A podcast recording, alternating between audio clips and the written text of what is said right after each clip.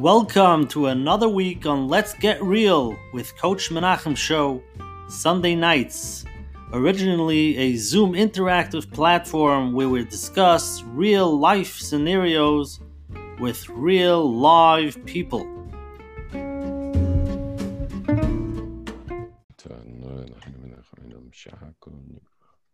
Amen. Everybody, welcome to the Let's Get Real program. I'd like to thank everybody for coming here tonight. Tonight will be our 17th share, and uh, we are really, really exploding over here. And we have a, a very, very amazing program tonight. Uh, from the little bit that I know about it, um, it's really going to be uh, something special tonight. So everybody, strap up and get ready to experience something like you've never experienced before. Right, Rabbi Glazer? That's right. That's right.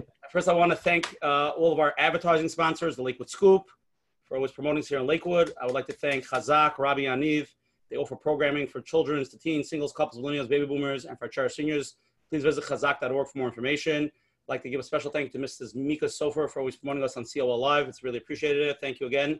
And a really special thanks to Mrs. Chayla Kaufman and Shmuel Summer from JCN, the Jewish Content Network, for always promoting us across all the digital Jewish platforms and really, really helping this program get to another level. And Shmuel, you're always there with me. And um, I'd like to get started first tonight with our host, Coach Menachem, uh, to open up with a few words. Coach Menachem, unmute yourself. You're muted.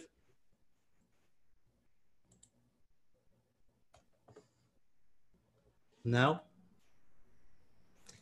first of all, good morning, Rabbi Yom Tov. Good morning. Oh, you're calling it good morning. Yeah, it's very have- kind of you. To have a glazer up so early, for those who know. Okay, everyone, welcome again. Wow, this is uh, show number seven, uh, 17. Kanai Nahara. And, uh. Tonight, I'm really excited, and we'll find out why. The truth is, this show is really um, becoming more and more real. Like it's called Let's Get Real with Coach Menachem, and all the weeks we had, all the knowledge that we learned, and then uh, last week, it really became real. We were able to hear somebody from somebody from Shalmach Rubashkin to actually watch him walk through the darkest places and how he was able to implement the Muna and bitachon, which was unbelievable. The feedback that we got uh, has not stopped, which was unbelievable. So that's always the, the question that we have. Baruch Hashem, we live in a world that Torah, Avodah, and really, it's really beautiful, and we have to thank Hashem for that.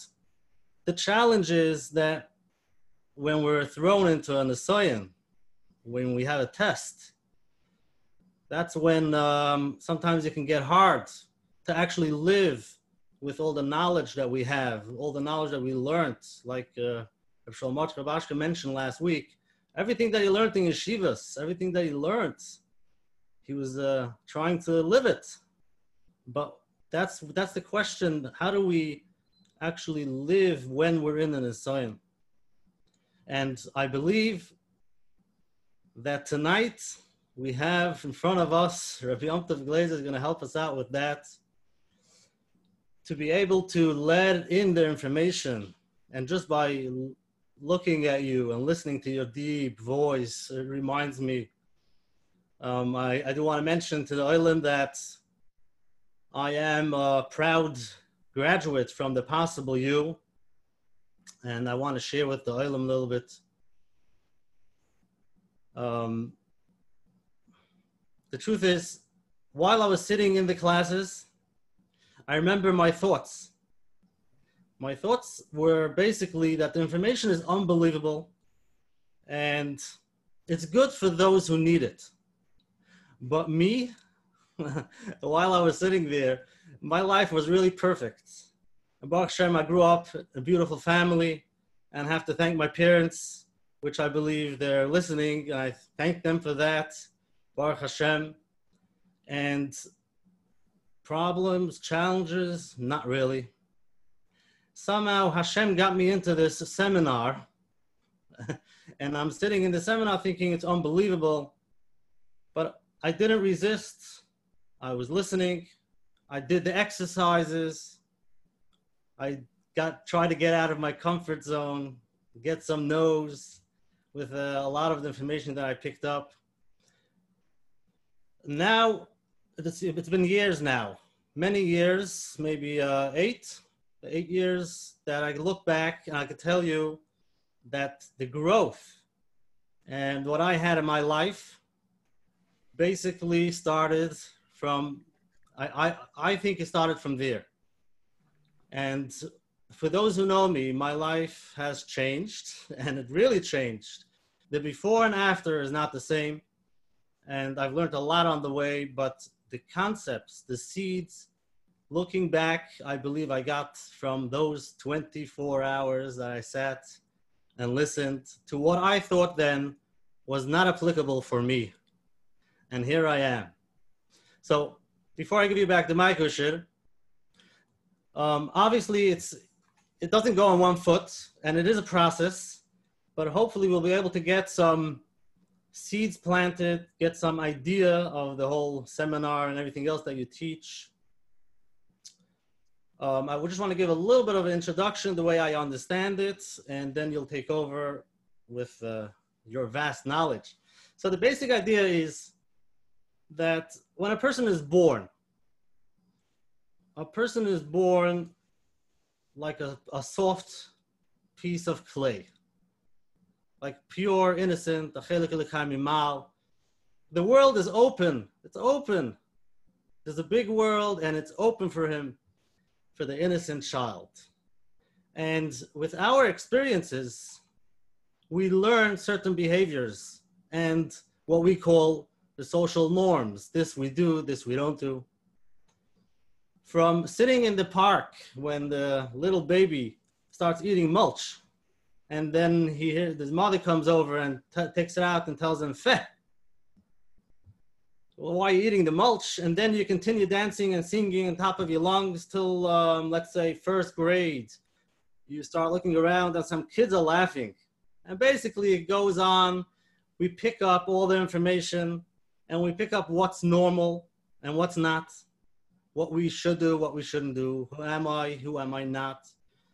Again, everyone with their own experiences and interaction, whether it's Hasidish, Litvish, Sephardish, wherever you are, the interaction that you have and uh, the experiences could be you were in town or out of town. We basically become like a hard piece of clay. We create that box, like we're going to call tonight, the story that we tell ourselves and we get very comfortable inside of it. And we don't really want to come out. We believe this is the way it should be. Some people use Amunah B'tachon. This is what Hashem wants. Um, this is what destined my life is destined to be. But the truth is, we're not really living our own life. We're living the life that others have told us to live. And that's where we get into a little bit of a struggle. Um, I just want to end with this. I believe the the the juice of life is on the other side, is outside of the box, getting out of your comfort comfort zone, and uh, which could be very very scary. And getting out there and learning more about yourself, and then you won't believe certain things you have never dreamt you can do, you have never thought that you want to do, and there you are. So I'm giving back the mic, and I hopefully Hashem should send us the hatzlacha and the seeds should go in. And oh, before I give it back, if in middle somebody feels they're falling asleep, which we might have some meditation on the show, it's it. You should just know that that means it's working. Thank you very much. Hmm. Oh, I'm up. Okay. Just again, I want to give an overview of tonight. You have Rabbi Yontiv Glazer. Uh, I'm going to give you his full bio because it's a really long one, but it's important to know. Um, a lot of people are asking what the show is about tonight. The, the, the, general topic of tonight is living the life you wanted to live. And the topic is a lot of people get stuck in their own little story and they don't know how to get out of their story. You ever see guys sometimes that work in a grocery store and you see they have so much potential and they could do so much more, but they don't do it? That's what we're talking about. People that get stuck in that story and they have so much potential, and everybody has potential in them, but how to really, really tune into it and find the you and actually take those steps to get to it. And I'm sure Rabbi Yontav is going to give a lot of good examples. Um, again, Coach Menachem is actually a graduate. He gives seminars all over the world. and uh, people gain tremendous amounts from it. I, I personally don't know Rabbi Glazer from before, but uh, I, I, watched a few of his shiurim.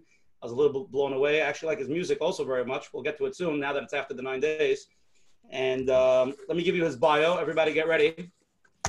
All around the world.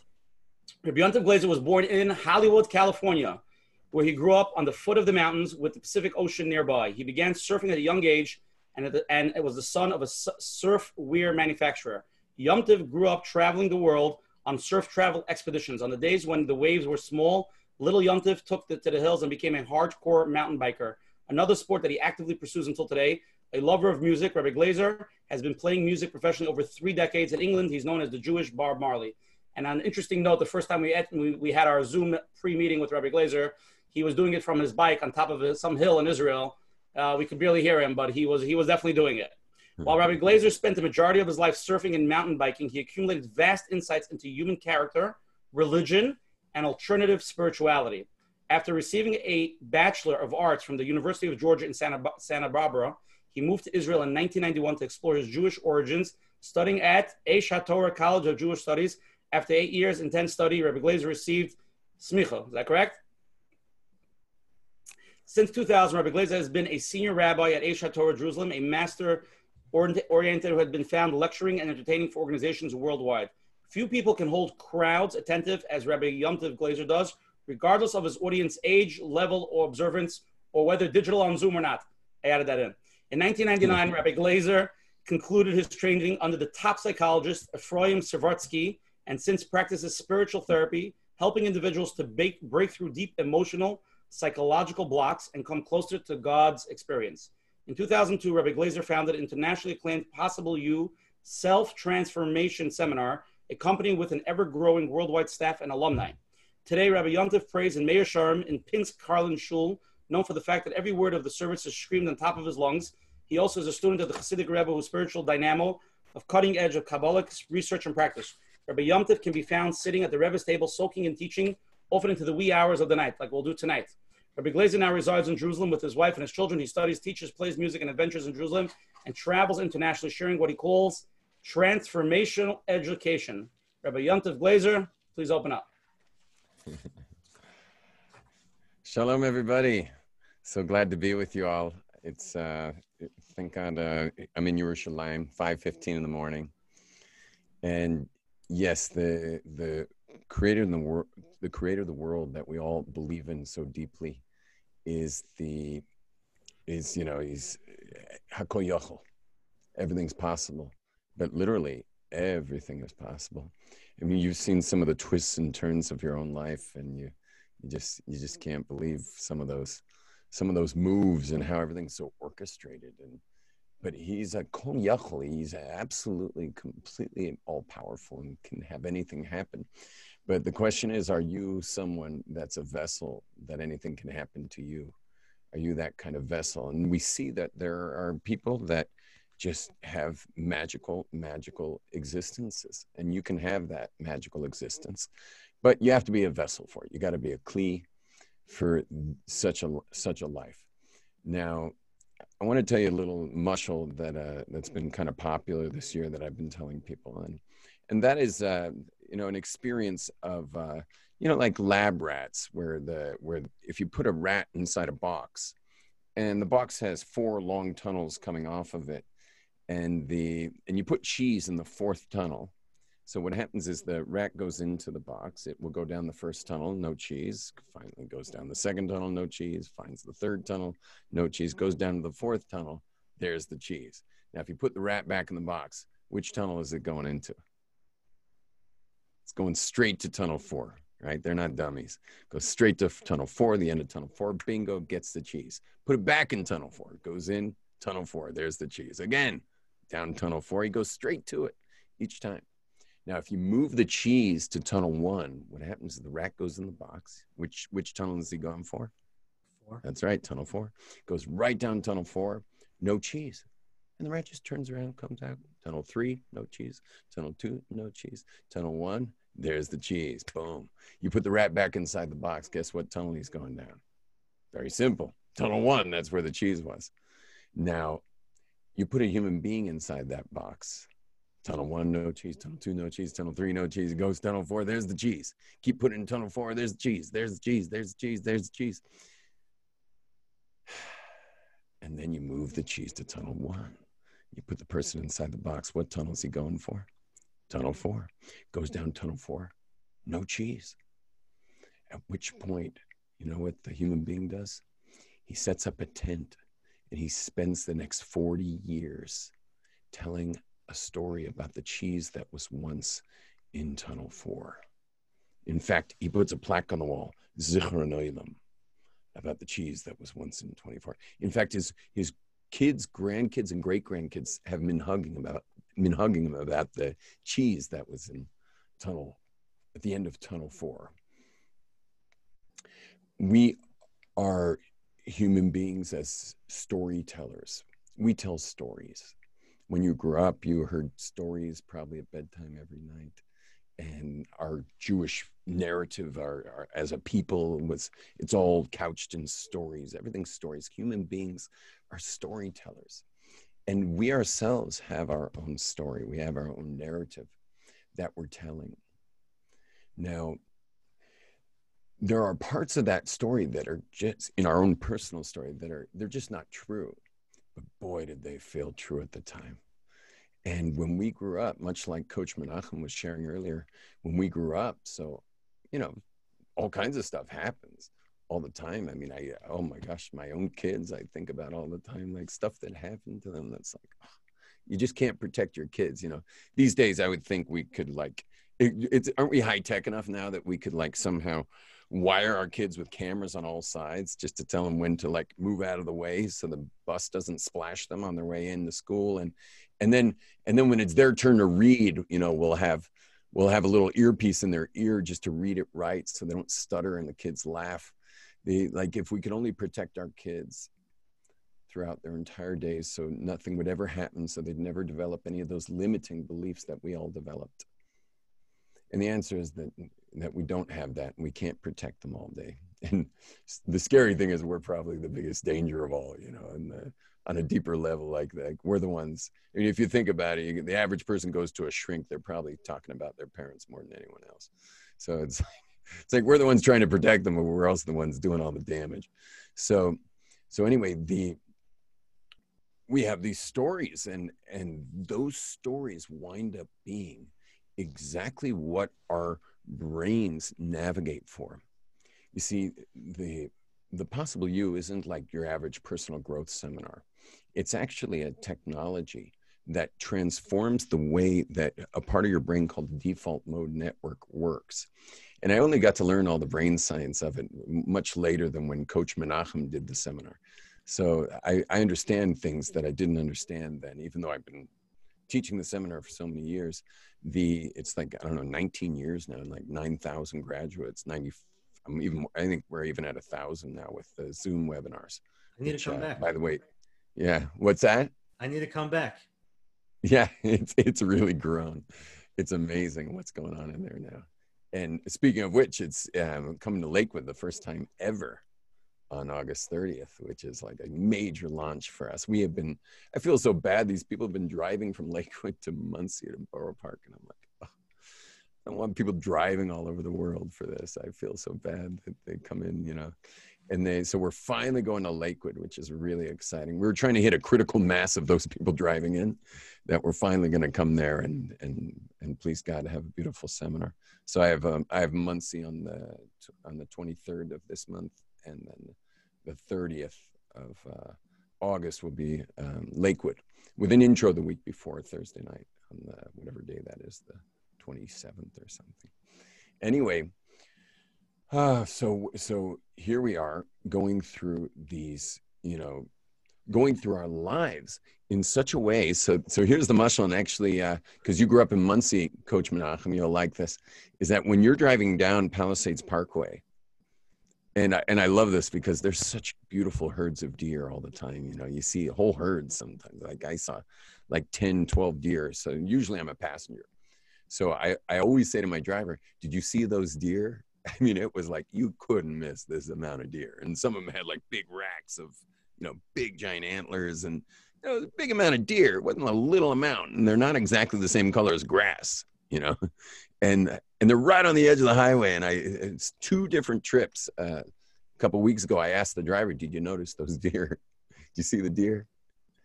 And he was like, "What deer? What deer?" He didn't see any deer. And the reason is, and they've discovered this scientifically, that while you're driving down Palisades Parkway, 90% of your brain is not seeing anything. You see, there's a tyrant inside your brain that's this conductor, like an orchestra conductor. And you know, right now it's an oboe solo. So oboe's like this long tube. It's a quieter instrument. So he has to tell the 30 violinists to be quiet. So the conductor's like like this to the to the violinists while he's going like this to the oboe player.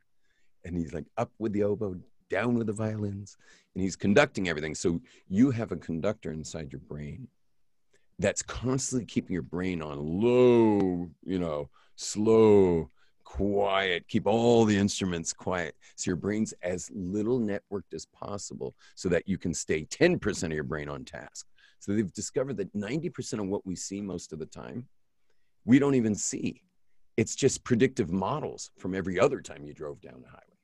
And that's one of the reasons why you would prefer a 35 year old drive you from Monsey to Lakewood than a 16 year old because he just has much more past for the predictive models that he's really not going to see anything but that car in front of him.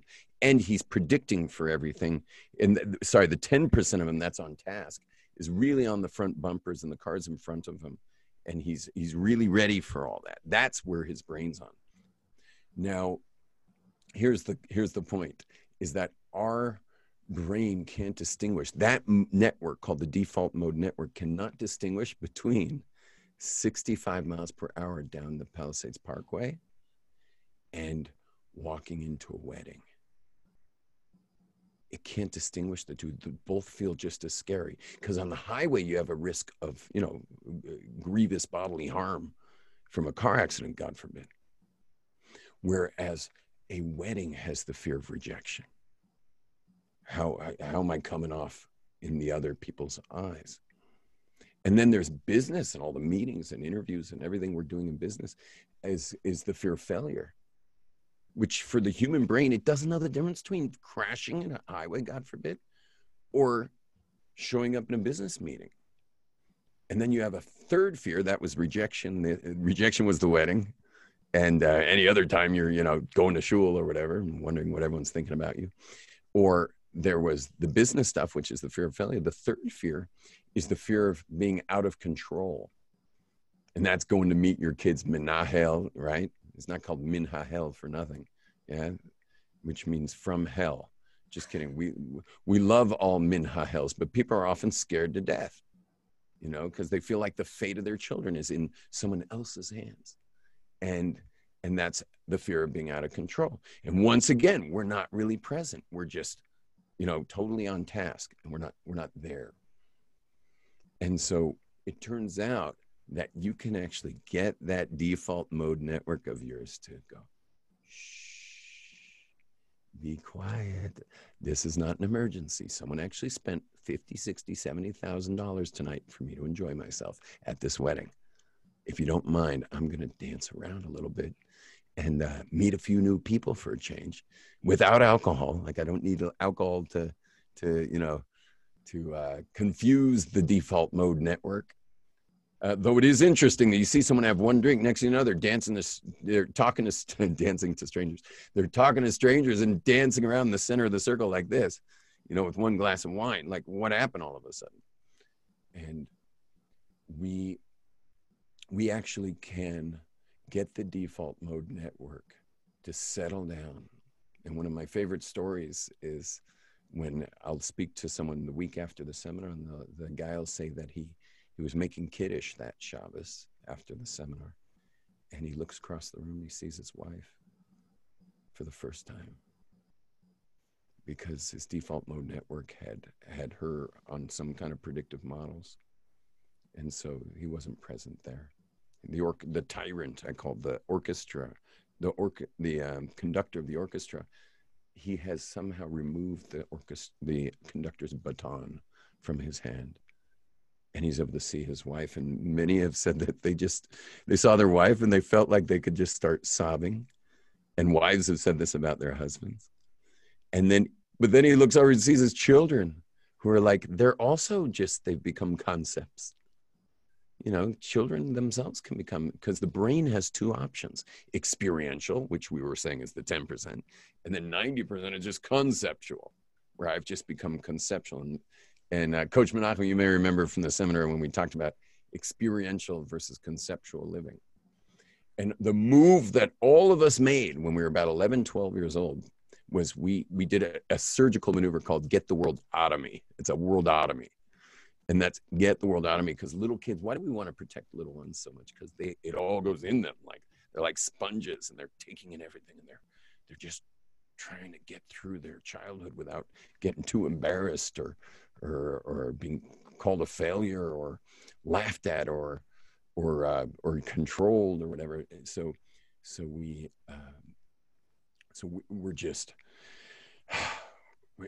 we're able to stop seeing the world conceptually. Because oh i was saying it around 11 12 years old is when your brain gets good enough to actually start conceptualizing life where you just get, get the world out of it that's why you'll notice teens are very cool about stuff you know, you can tell them like the craziest news ever, and they're just like, so what's that have to do with me?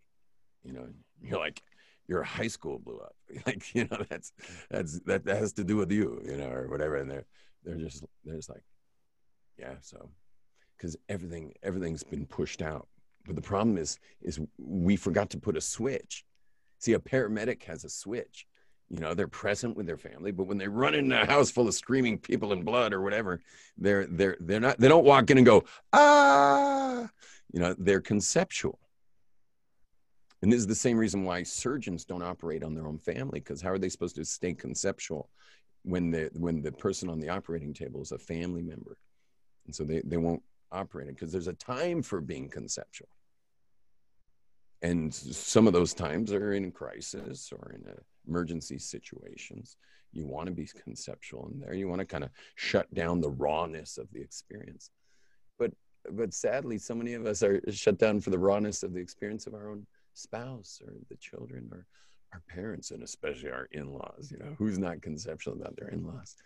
And and but here's the thing is kiddish has become a concept. I'm going to switch to yiddish guy now Kiddish has become a concept so by the time the guy's already sobbed over his wife and kids, now when he makes kiddush, there's no wine left in the cup.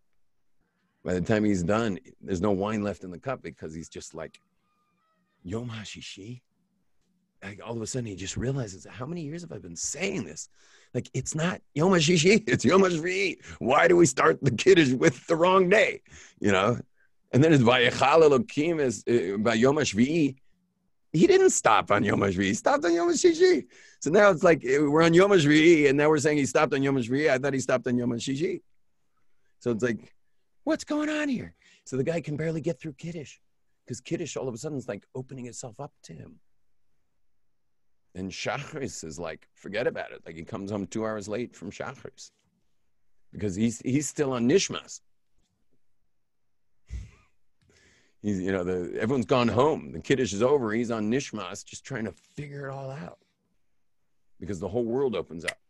And then later he's with his chavrusa. And the chavrusa it's, it's a very difficult tosfos and he used to have this like this like film between him and the daf of like this is a difficult tosfos now anyone trying to learn a tosfos calling it difficult it's going to be difficult. and boy, does it get difficult. But once the default mode network shuts down, Tosfos opens up because Tosfos did not, he is not at all trying to make, be difficult here. There was no trying to be difficult. He was actually saying things very clearly. But, but it's going to require some, you know, first of all, the possibility that I'm a Ben Torah and to be able to say, I got this and the commitment going into it that I'm going to get this, and you know, this is mine. I'm this is shaykh to me, the learning that I'm doing right now. And then I mean, it just opens up, and everything else seems seems to open up and open up and open up and open up. And then you're in a business meeting, and it's like, you're actually so much more interested in the person you, you you're meeting at the business meeting than the business you're discussing. And who doesn't want to work with someone so interested? You know, it's like it's like wow, wow, this person's like really interested in me. And uh, you know, you, you go for you go for an interview and you wind up interviewing them. You're like, tell me about yourself. They're like, I thought I thought you're the one getting interviewed. Like, well, yeah, but if we're gonna spend 10 minutes together, you know, might as well enjoy each other.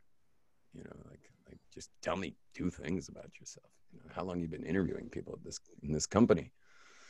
Anyway.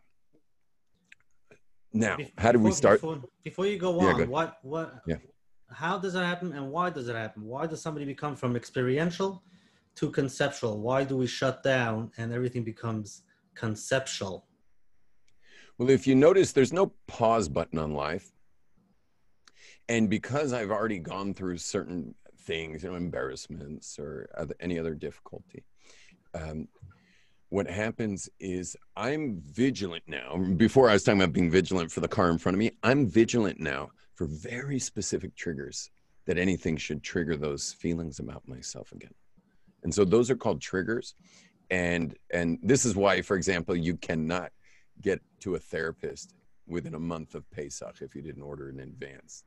You know, because everyone knows they're going to get triggered by Uncle this and triggered by that one and triggered by that one and and everyone's going to by the way in America Thanksgiving it's like you can't get a therapist for 2 months before Thanksgiving because of all the different family members that trigger them. And so I mean you have people you have people they're CEO of a company but they were the fourth child in the family and their oldest brother just causes them to totally shut down which is it's such a joke because the oldest brother now works at a car wash you understand? It's like it's like one guy's a millionaire a ceo and the other guy works in a car wash but meanwhile he's got three sessions at a shrink coming into uh coming into thanksgiving dinner for the triggers. So what causes what caused us to shut down was that was just our vigilance for our triggers. That that default mode network has to somehow navigate the dangers of life and those dangers for each one of us is something else because each one of us has our own story. You know it's really your unique things that you're that you're watching out for. I can keep going? So anyway but the, the, the bottom line is is that uh, i thought you were going to ask how do you get it to shut how do you get it to shut down? How do you get the default mode network to be quiet? And the answer is and this was the amazing thing i discovered and coach menachem like another thing that like i discovered in the last years is that when you are when you are when you go down the rabbit hole of what your default mode network part of your brain is is vigilant for it just drops its baton. It's a discovery. I mean it's just a discovery that i made that that it can't keep telling you who you are meaning that secret limited who you are like not good enough not lovable not capable um, not good looking not smart you know uh, small weak worthless like every single thing. And and by the way you you know human beings we think uh, psychologists tell us today that we think some 60000 thoughts a day and you want to know which are the dangerous ones so you all learned about lashon hara it's the ones you speak right yeah that may be dangerous for you spiritually to speak lashon hara, but there's some words that are much worse. Because think about it: the words you say are the ones you tailor for the listener. What about the other? What about the other fifty-nine thousand thoughts of the day, where we're vicious against ourselves, where we are ruthless in what we will say about ourselves, and I mean we're really, really rough on ourselves, and and it's motzi shem ra. I mean, can you imagine sitting at a Shabbos table and someone says to you, someone's like, "So, Coach Menachem, what do you think about uh, Yankee Goldstein?" And you're like, "Oh, that guy is, uh, first of all, kind of an ugly guy, and and uh, you know, stupid and worthless, and uh, no one really wants him around, so he's unwanted, and he's uh, he's um, you know, he's kind of weak, and the guy's lost. He's just lost, a failure." You know what would happen? Everyone at the Shabbos day would be like Coach Menachem, we can't speak that way about people. He'd be like, oh, sorry. Yeah. No, he would never say that about someone else. And uh, I bless you, and I hope that as a possible graduate, you never say that about yourself, Coach Menachem. But A lot of work. but yeah, but we will say the darndest things about ourselves. We're ruthless, just ruthless. And and what happens is that you can only speak that way about yourself if it's under the radar. Now, that's stage one is what are you really saying? The other thing is if you're saying that stuff, you don't want anybody to hear it. You know, can you imagine if you had a megaphone one morning you wake up and you're walking down the street and everyone's looking at you like you're nuts? And what was happening? There's a megaphone off your head, two megaphones saying everything you're thinking about yourself off your head. You know what you would do? I mean, you'd find the nearest basement as soon as possible and like cover yourself with blankets and like, someone get these megaphones off my head. We say all that stuff. We'd never want anyone to hear it. So what do we do? We create a personality that is the personality we want everyone to know. And then we vigilantly protect it for the rest of our lives. And we're holding, we're holding muscles, we're holding, you know, if, if we're just, we're, we're, people are holding so tight. Sometimes in seminars, um, I haven't done this in a while. I mean, I've, since Corona, I've only done two seminars. I did one in Borough Park three weeks ago and two weeks ago in Monsey. But sometimes I'll take a participant to the front of the room. And so, you know, only if he's game, I'm not going to embarrass someone. So he comes up to the front of the room and I, I take his hand and I say, let me hold your hand. So he gives me his hand and I raise his hand up to here. And then I say, okay, give me your hand. He's like, I gave you my hand. And then what do I do? I let go and he's still holding his hand up. I said, I said, give me your hand. And he says, so he puts his hand in my hand. I raise it up. I say, now give it to me. Put all your weight there. Like really let go. And I, then I drop my hand and guess what? It's still up. It doesn't go down. And we real what everyone realizes there is that we're all holding. Well, think about it. If I can't let go of my hand when I'm being asked to, and someone's actually, I was ready to bear the weight, and arms aren't light. I know when someone's giving it to me because it weighs about 10, 12 pounds. And you know when someone dropped 10, 12 pounds in your hand. And I can just feel this guy won't let go. And we don't let go. And it's all parts, it's all kinds of parts of our body. In fact, the only reason I got to the possible you was because my mine was uh, by the way I'll share with you my word because it doesn't mean anything to me anymore. It's that story is no longer relevant, but my word was unacceptable. From I was humiliated at 10 years old in shul and uh and I just I just felt so unacceptable in the eyes of others. I guess the person who humiliated me, who didn't even try to, it was like the most meaningless situation. Like it, there was no one humiliating me, but I was humiliated. And that that were i think that person was particularly popular and i wanted to be accepted by everybody and i was younger than everybody in this situation. And i just got like unacceptable. Now what do i do now that i'm unacceptable and i'm nine, 10 years old? So like i got 100 years of this now you know like what am i going to do? And believe me i didn't you think I, you went to your parents to tell them hey hey mom and dad guess what? It's i got terrible news. I just found out i'm dumb. No we just sit at the Shabbos table like this suddenly you realize because eh, all it takes is opening your mouth at a Shabbos table to have an older sibling say, That was the dumbest thing I've ever heard in my entire life. And now it's twice because it happened in school earlier that day. And now it's Shabbos. And now it happened again. And it's like, Oh my gosh, this is real. And you learn real quick the personality of shy. And then I'm saying, Oh, he's shy.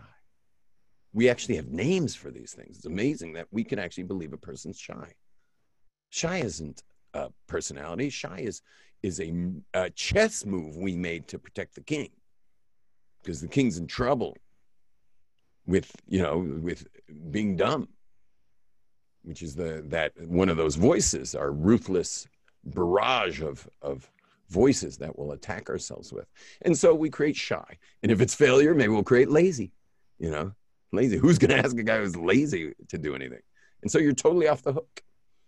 Now, all of this goes on vibrationally. So people, people sense, you know, you know not to ask the lazy guy to do anything. And you know not to ask the shy person what time it is on the street. They're literally saying, don't ask me. You know, I'm not the person that's going to give you the time. I'm not giving you the time of day. So, so the, so we actually have developed a vibrational cover up. By the way, the inner, the inner negative voice is also vibration that has its own vibrations. And, and, you know, why, why, how did the brother Friday night pick up to tell that kid that that was the dumbest thing he ever heard in his life? How'd he pick that up, the older brother?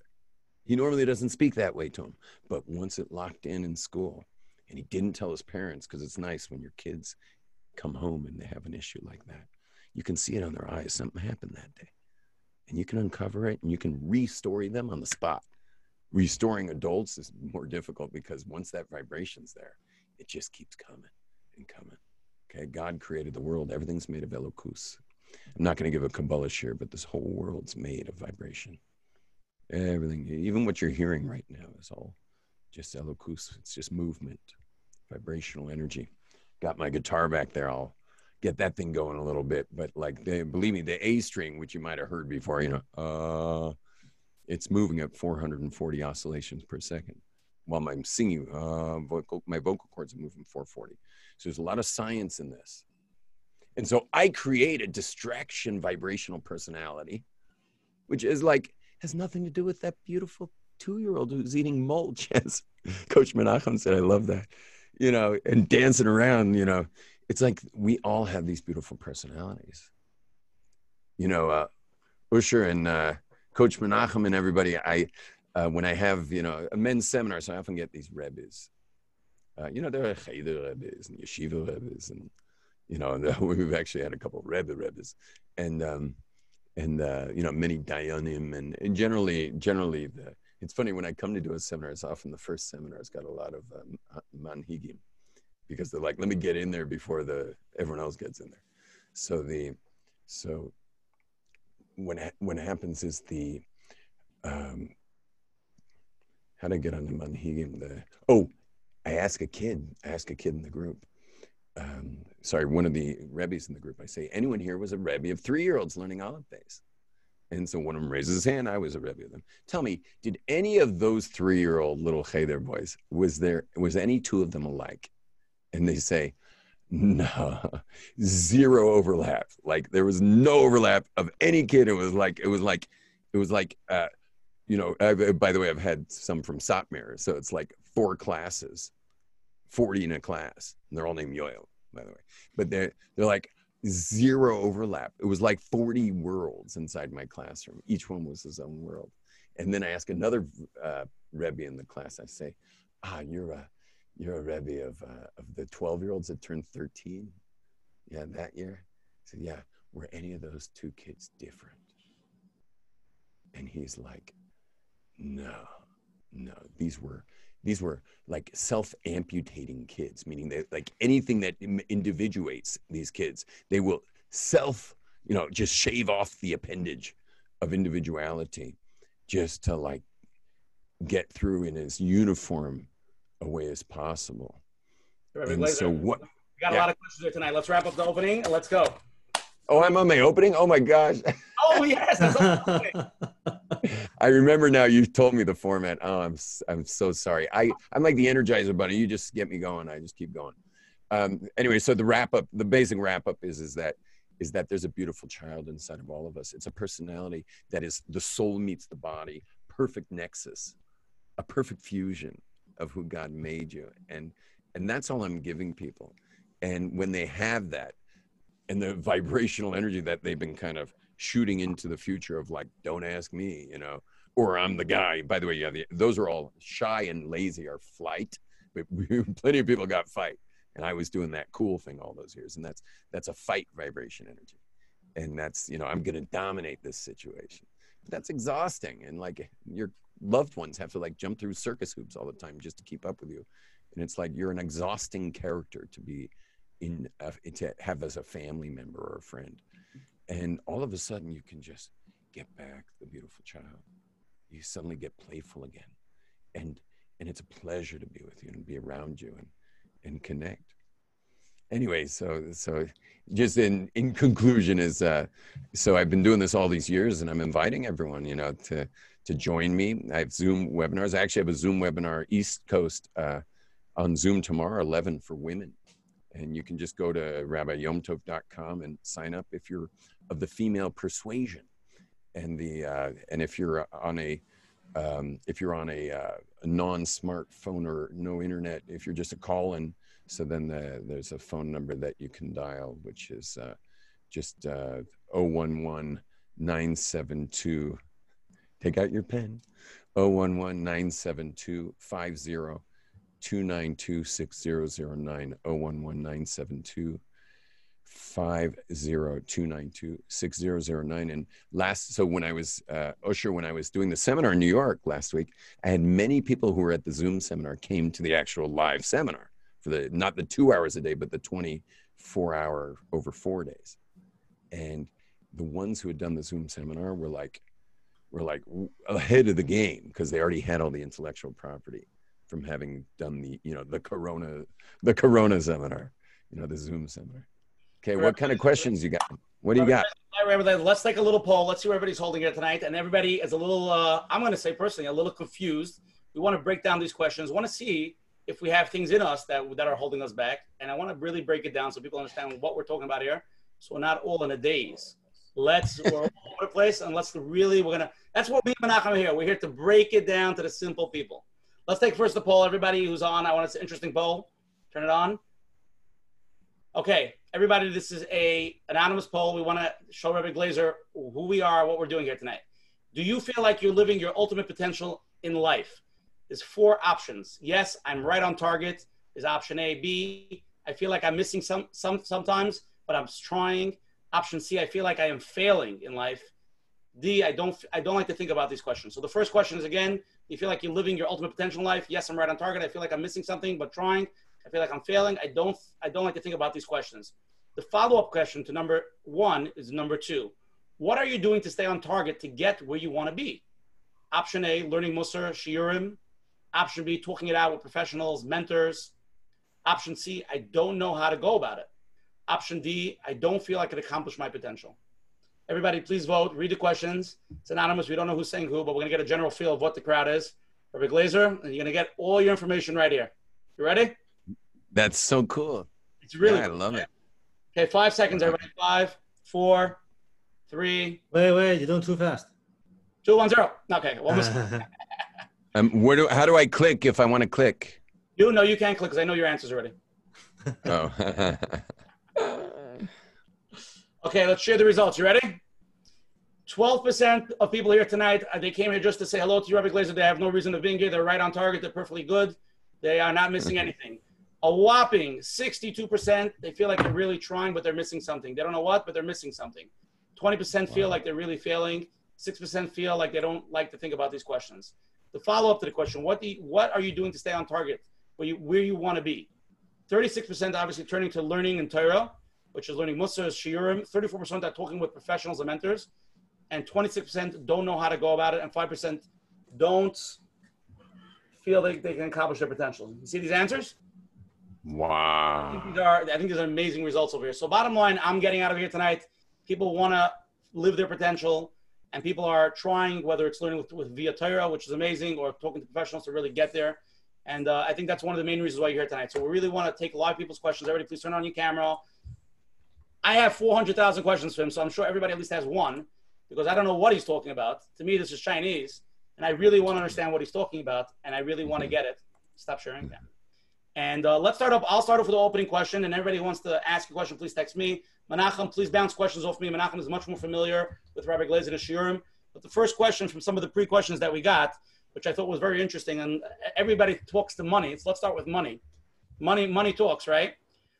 Question: I love to have a more luxurious life with more money and more flexibility, live a little bit more comfortable. But I don't think it's the right thing I don't think that's what Hashem wants from us on this world. That's not the reason why we're here. So the question is, he feels like he wants to live more luxury, but he's touching it up that Hashem says, no, don't be so magushim. Rabbi Glazer, what do you think of that? Is that is he living his potential? Is he covering his potential? wow, you're asking me a rabbi question. I here I am coming on Rabbi as the Glazer, possible. Glazer, we want not very long answers. Good answers, but this is not another segment. Uh, yeah, yeah, I understand.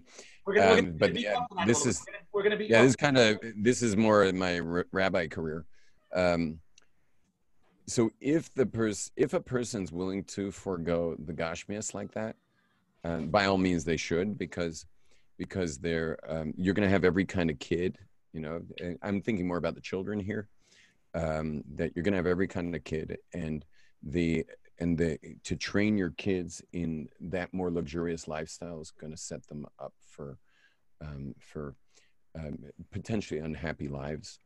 Um, so if you can forego it and, and be happy, so then by all means forego it. If on the other hand, there's certain people who just need it, as you know, we know in Torah that certain people, like for example, when they go bankrupt, we, have to like support them for a while at the level they're used to. If you really need it, so then you're going to be unhappy in your lifetime, and now you raised kids as an unhappy parent and that's no good either. So you really, what I would do if I met such a person, I was, I would really take their pulse on their desires uh, for for having a little extra gashmias, um, and whether it's worth making the sacrifice to go get it. The uh, I would I would take their pulse on that and see if it's if it's truly what they need. So then they're going to be the best parent that way. But if they could forego it, forego it. But should should a person live his life different based on his children? And so the answer is if he if the answer is yes if he's happy or she's happy. If on the other hand they're not going to be happy living their lives for their children, meaning meaning foregoing stuff for their children and they're going to be unhappy about that, so then they're they're not doing anyone a service.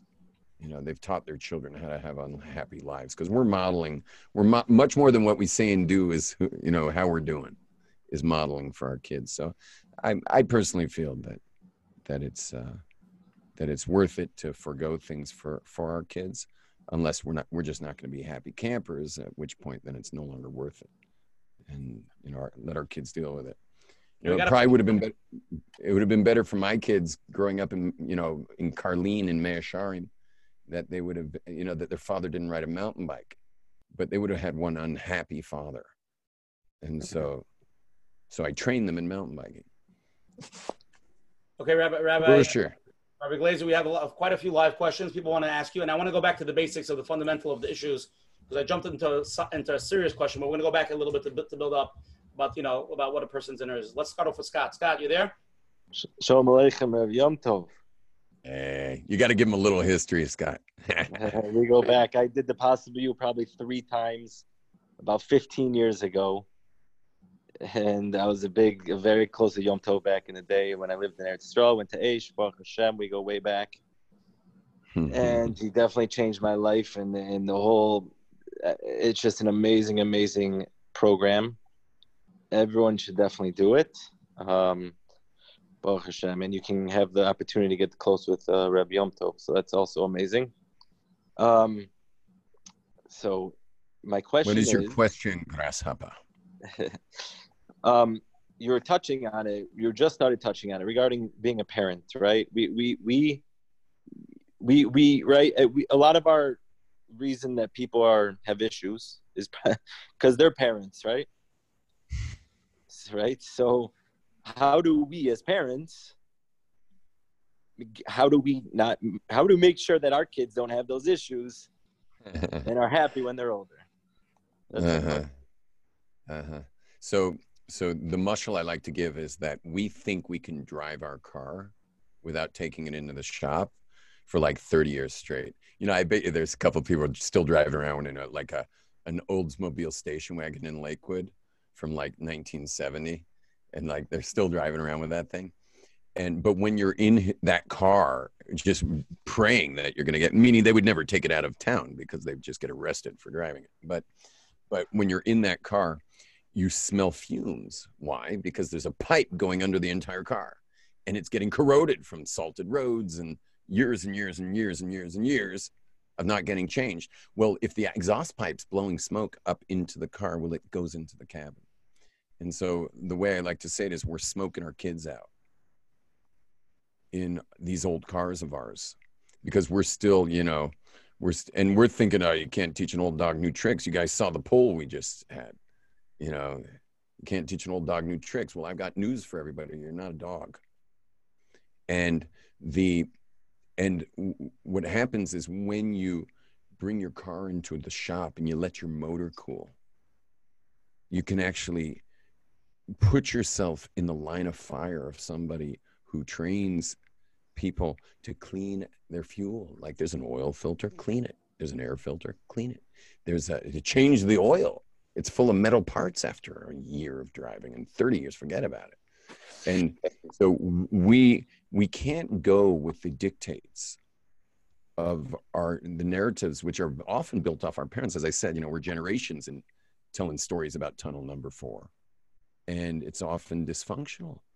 You know we cover up our dysfunction with with worldview with hashkafa you can know wherever you wherever you have hashkafa i don't mean torah hashkafa i mean your own hashkafas wherever you have hashkafa you're probably covering something up. That's just that's the beauty is that, like once you know that formula all you have to do is see some hashkafa you've created and you know behind there you're hiding something. And that's what's messing up our our kids when you burn clean fuel you have a safe home but um scott i you know i realize oh sure i'm going a little long with this but but you want to hear the real answer is the answer is distinguishing acceptance and approval you remember that menachem yeah, distinguishing acceptance and approval. Because what happens is if you're an observant Jew, you have high standards of approval, high standards. Even if you're not, Jews just have a lot of categories that were very high standard. So you have high standard approval. And what happens? You wind up only accepting whoever you approve of. So in, instead of approval and acceptance, it's like I only, meaning two separate subjects, they get blurred and I wind up only accepting those I approve of. And what that does is it makes our kids feel unsafe because here we're building a home with high standards as you should you should always have high standards of approval but because it gets blurred with acceptance our children feel unsafe and you know you don't want to try that in america because america as you all know with the millennials running around and the, the black lives matter and the whole things going on out there that that that those those um, the the left wing radical liberal you know, socialist undercurrent that's now the overcurrent because they've shamed all the other people to silence is that they're all about acceptance.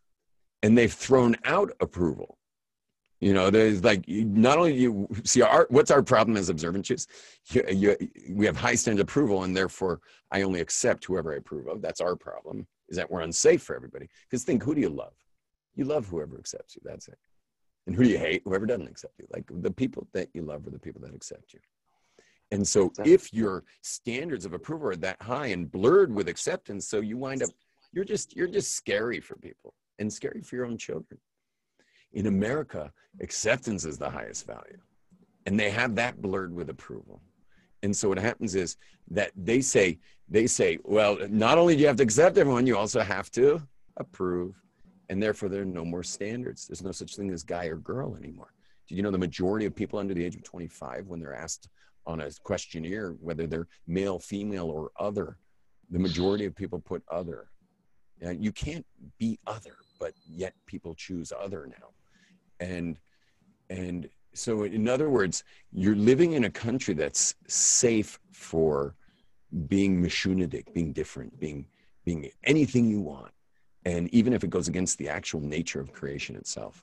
And so so if your home has acceptance and approval blurred and you've got these high standards well it the grass is greener and to the children it looks like wow you know america looks a lot safer than my home you know american culture is like you're accepted no matter what it, it actually calls them it beckons them so it's so important that we distinguish acceptance and approval. Just that's acceptance, that's approval. We have high standards of approval, but you're accepted no matter what.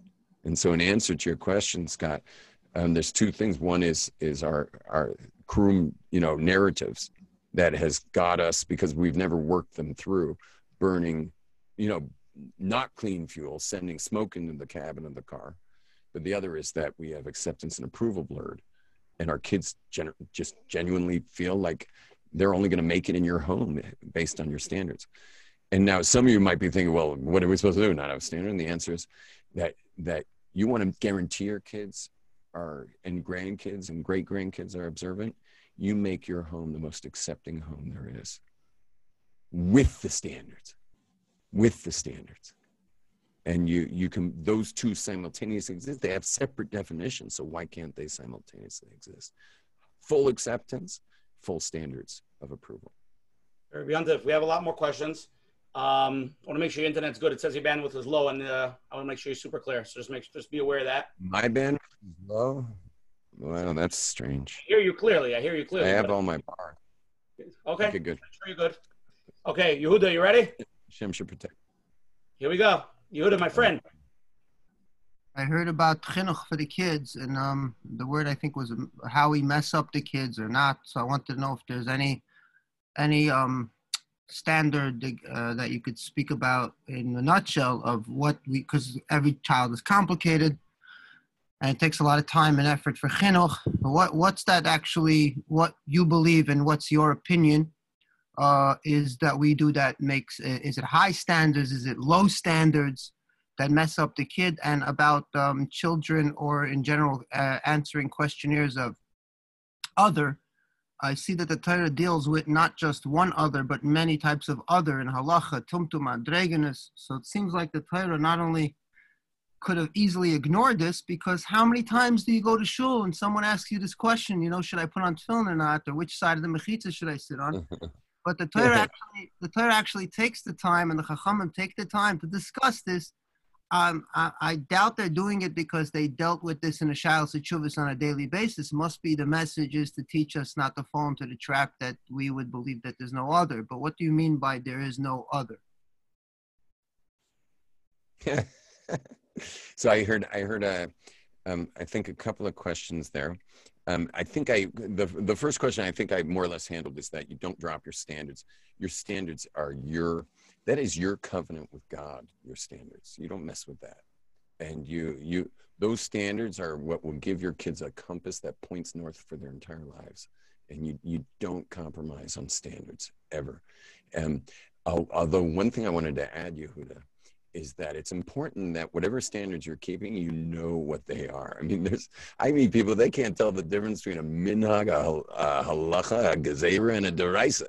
You know, they, they just, they, they weren't educated properly. So it's really important that our kids understand that we're differentiating and distinguishing what a minhag is, what a halacha is, what a, what a, what a mamish, a d'oraisa is, and, and where, what a gezerah is, you know. And so, and so that's number one is you, I, I wanted to say just add that you should i said have high standards but also be able to distinguish them for your children. So your children have a clear view of judaism it's not just you know a shailis tabef you know as they say like, like, like don't ask questions which is what you tell people when you don't know what you're doing. You know you just tell them a shailis tabef so so you um so you, we got to know what we're doing as jews you know, and what and to distinguish things properly. Um, regarding the other, what I meant by uh, as no other is that there is there is a binary nature to to reality. Um, there is uh, plants are male and female, fish are male and female, all animals, chayus, behemoths, all male and female, and human beings, with the exception of the androgynous, which are are are male and male or female. There is a genetic uh, uh, uh, person that can be born with both um, both features, and that, as you so clearly said beautifully, that there's halacha, you know, obviously um, is discussing them as well, and the the uh, but because there's a binary nature to the world what the word binary is it means there's two. Binary is two. So there's like, for example, in digital is uh, ones and zeros.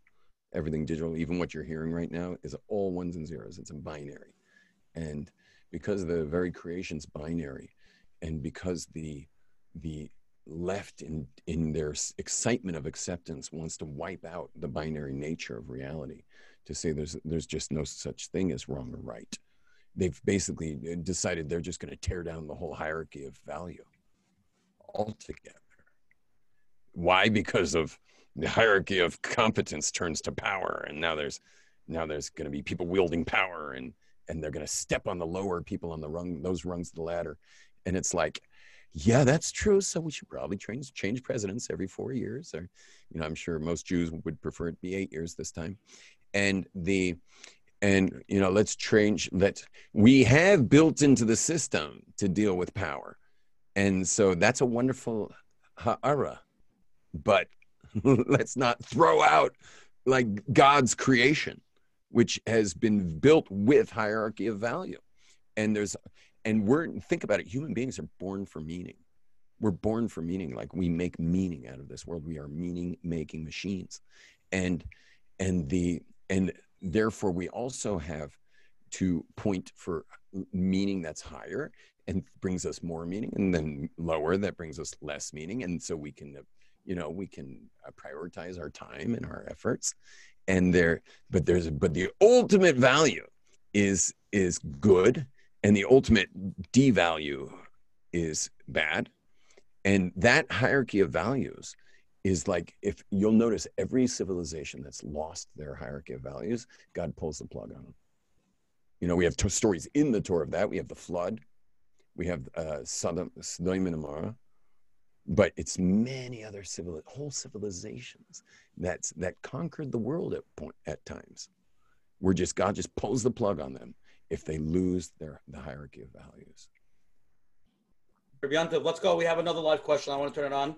Surely you're on. Yeah, hi, Rabbi uh, you had discussed earlier about how uh, we, you know, experience life differently. Sometimes we're more present, and you had mentioned that story about somebody who began being more present and suddenly saw his wife and children and kiddush in a whole different way. And I was wondering, is that something that we can turn on or off? And if yes, it's something that we should be turning on or off. So, for example, there may be times where you're maybe don't want to be present. If something as simple as being stuck in traffic or long grocery line, or shalom, if somebody's going through something that's stressful or maybe even worse, painful, then he may not want to be present. A defense mechanism may want to check out. So I guess the question is, is that possible? Can we choose to turn it on or off, or do we have to decide just globally how we want to live our life?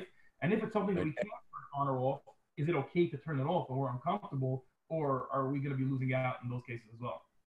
Excellent question, Sterling. And and then the other question is, I thought you were going to ask, how do we sustain it? Like, you know, that's great. They all turned off their default mode network, and now they're all experiential. But like, what about a week later, a month later? So, uh, I thought you were going to ask that.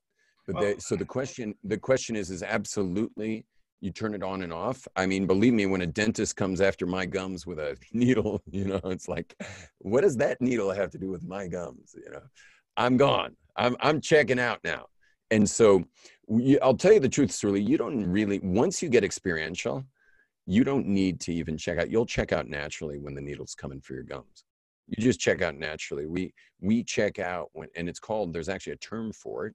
Whenever there's something traumatic like that, and women will have this at birth and stuff and so that that term is called is called disassociation where we disassociate and that's one of the big reasons why why there's so much work that needs to be done in our communities is because um, the torture that people went through in the war left people disassociated meaning meaning there are three types of survivors there are physical survivors. That's what I grew up. I grew up in California, where all they did was survive physically, but they left everything back in Europe. Like they just, you know, the Holocaust was the nail in the coffin of Europe. It was nail in the coffin of Yiddishkeit. It was nail in the coffin of everything there.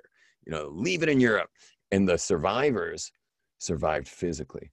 The second kind of survivor are the ones who built, you know, Brooklyn, you know, and, and eventually Lakewood and Monsey and all those places, and Kiryas and Monroe, Monroe with a D, and the um, the they are physical survivors and spiritual survivors. Meaning they're going to show those Nazi bastards and they're going to rebuild Judaism in the world. And they, they're going to show them they built these. And we're all, you realize we're all observant because of these people. There's no way I would have become a baal teshuva if it wasn't for Rav Noach Weinberg, who grew up in, in, in Flatbush. You know, no Weinbergs, no Yom Tov Glazers. Yeah. And all of you have your own story of who survived the war with that iron fist Yiddishkeit, you know, which maybe some of you are just trying to get over right now. But uh, but it was like they gave us that we inherited a Yiddishkeit that they gave us because of their, you know, their their their tremendous uh, fight that they they were showing. The third time type of survivor are very rare, very rare, where they survive physically, they survive spiritually with their Yiddishkeit, but they also survived with themselves intact. There's an I. I have an I. And and you will you'll meet. I meet people. I mean, I've met people from Lakewood, uh, from Monsey, from from Williamsburg, who never heard their own parents say "I love you." Because if if you don't have an I, I'm not talking about the young generation. I'm talking about people in their 40s today. Because if you don't have an I, how do you say I love you? How do you say those three words? And so I once asked a group of, uh, of 40 year olds, I said, I had a group of uh, 30 of these guys. I said, when was the last time any of you said, I love you to your wife? And so one of them said, 10 years ago. And everyone else was like very impressed. They're like, not bad, not bad. One of them raised his hand and said, I told her on our wedding night, I love you. And if anything changes, I'll let you know. so anyway, one of the guys says 10 years ago, but he says, Rabbi, you're not going to believe what I said to her. I'm like, what do you mean? I just asked you. Did you say I love you? You know, he says, no, I, I said, you are loved. It's like, general, you're, you're loved. You know, I'm, we're not sure who loves you. It might be, you know, the, the lady in the checkout stand. But anyway, so you got to have an I to have I love you and, and that self-reference. And so, you know, yeah, wrap it up because I have a few good questions over there coming in. I want to I want to cover ground over here. It's getting late. Okay, Osher, I just want to share one funny story. Okay. Is I was talking, I was trying to find the I. I, I was teaching 17, um, 17 uh, Dayanim. You know, I, I had uh, I had a bunch of Dayanim come to uh, to work with me, and a workshop, and I just couldn't get through to any of them to find the eye because they were all older, you know, from that European upbringing, and uh, anyway, so I was I was just trying any. So I finally said to them, I'm like, do any of you like have? Did you ever have a bad experience when you were a kid? And so one of the one of the um, elderly ones and the more uh, you know the biggest of all the rabbis there, he said, he said. Uh, he raised his hand. He says, "Yeah, his father passed away when he was like 12." And I said, "So what'd you say? You know, what'd you say?" And he says to me, looks up at me like a cheder boy. He's like, "I said Kaddish," and I'm like, I'm like, no, what'd you say inside? Like, who are you, man? It was, it was, like two hours with him already. I was going nuts. I was like trying to find them inside, you know. And I'm like, who are you? Who are you? And he finally holds up a triangular sandwich, you know, wrap, you know, those wrappers, wrap sandwiches packaged, and he shows it to me, and he says, "This is who I am."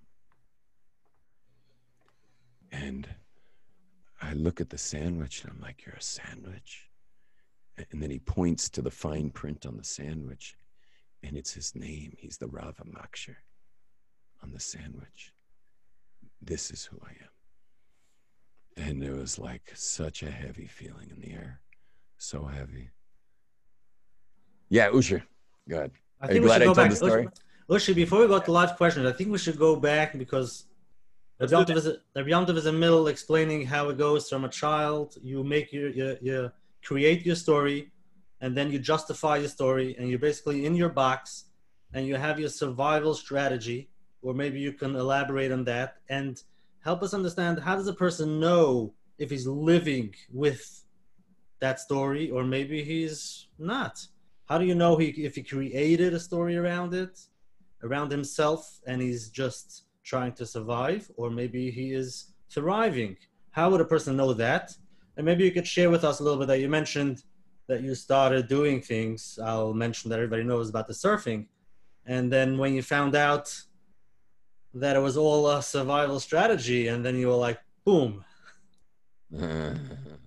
so, so it's, um, so there's ways of knowing. So again, the, the, what we call the, the belief about ourselves, that's called the inner negative belief. And that's all the 60,000 thoughts throughout the day. And then what we do is we cover them up with this external personality that are that's either fight or flight. We mentioned shy versus uh, you know dominating and cool or the masmid or the kadosh or a rava you, you can yeah, become a rava machshir to survive. Right exactly. So so the um so how you know it's real is how you know it's authentic like actual genuine and how you know it's just a, your bluff like this move you made a chess move is a couple things. One is how people interact with you, how successful, because this is like literally the key for success. Because when you're burning clean fuel and it's genuine and authentic, people just are so excited to be around you. I mean, I'm sure you've noticed, Coach Menachem, you're you're you have a magnetism that's coming from a very genuine place, and Thank people you. just light up. I walked through Jerusalem with a mask on. Like I just walked through town because I was getting my hairs cut. I call it a hairs cut usher because no one ever got one haircut. So I was walking through town to get my hairs cut on on uh, you know erev Shabbos. And with my mask, I have not been in public at all. You know, since I flew back. You know, barely been. in- I haven't really walked through town during the day at least. And and I'm going through town, and everyone, random people are like smiling just from my eyes, are smiling at me. You get that feedback when it's genuine, when it's real. But here's the here's the you don't have to wait for others. You can just simply realize how exhausted are you at the end of a day. You should be energized. You should be energized when you're generating from clean being. Because think about it, those thoughts, those negative beliefs, that's our being, as opposed to the doing, which is the fight and flight, what I do. So there's being and there's doing. And so if my doing is a cover up for rotten being, so that means I'm all that doing. And, and ladies and gentlemen, does doing take effort? You bet it takes effort. So you're like putting out all this effort. Well, effort's got to come from some energy. Where's it coming from?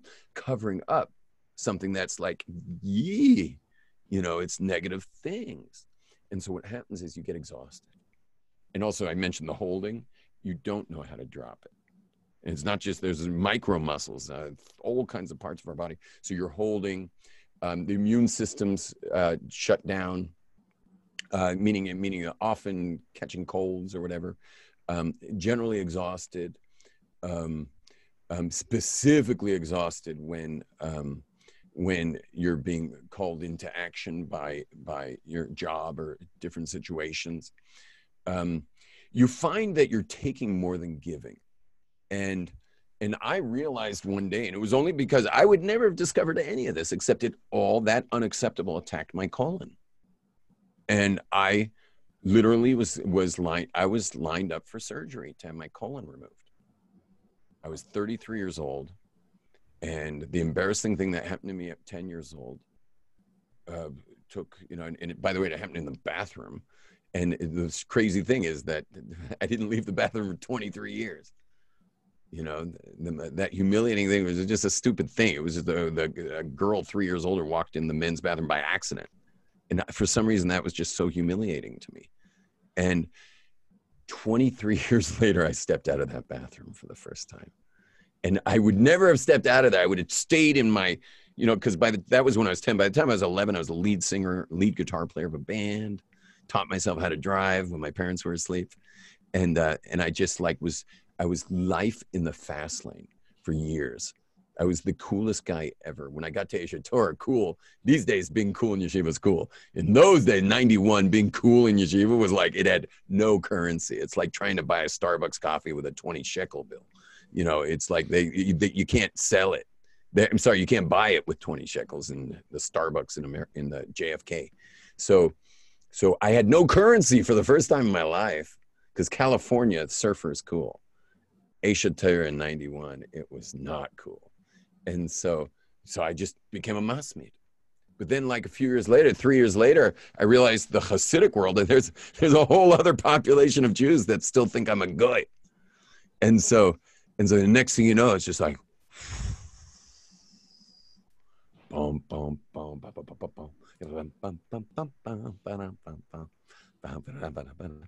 Suddenly I'm like a kodesh, you know, like 45 minute Shmoneh Esrei. You know, who needs who needs lunch when there's mincha? You know, and right, Osher, who needs lunch when there's mincha? And and so and so I just become this, you know, kadosh guy, and uh, and then, and then I get smicha because like put the cherry on top. Now I can go be a professional, professional attention vampire, while ignoring my wife and kids. I'm flying around the world, God's gift to Kiruv, very close to Rav Noach Weinberg. And I'm just like reaching out, reaching out, reaching out, reaching out. Except, ladies and gentlemen, am I giving or taking when I'm teaching a class? Giving or taking? Coach Menachem, which one? Well, I know, scenario. I know it's taking. It's taking.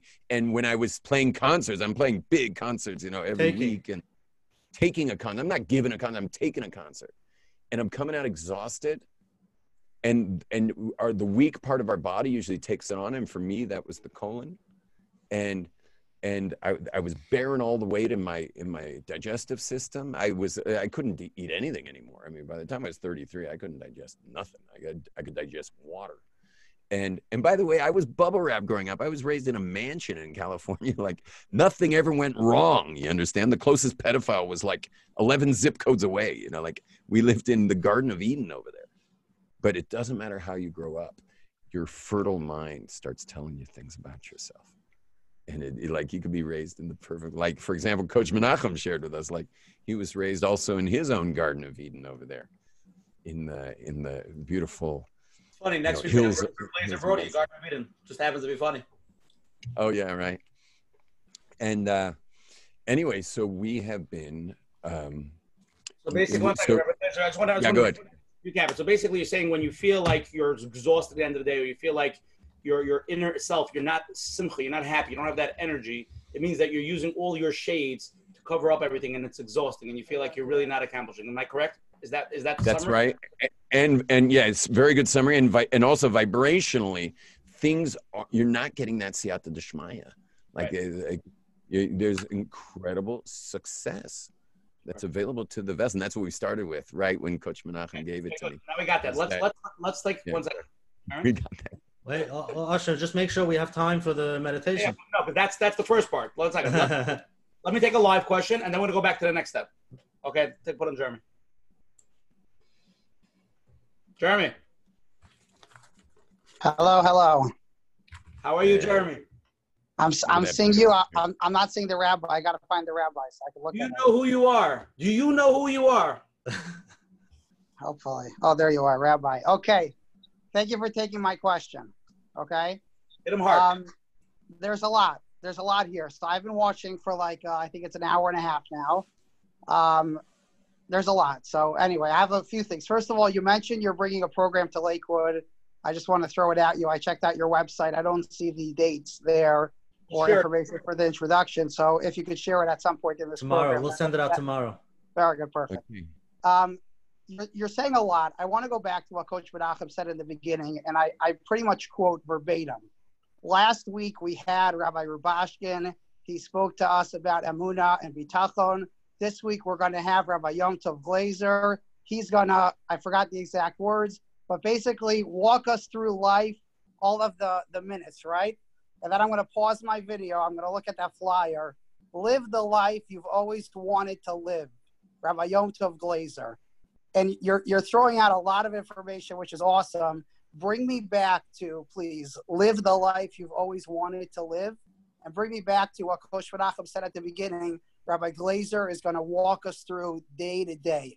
Um, I've taken similar programs. I'm stuck in between if you're selling a product here, which I know your product is awesome, or it's like this regular shiur that we're used to.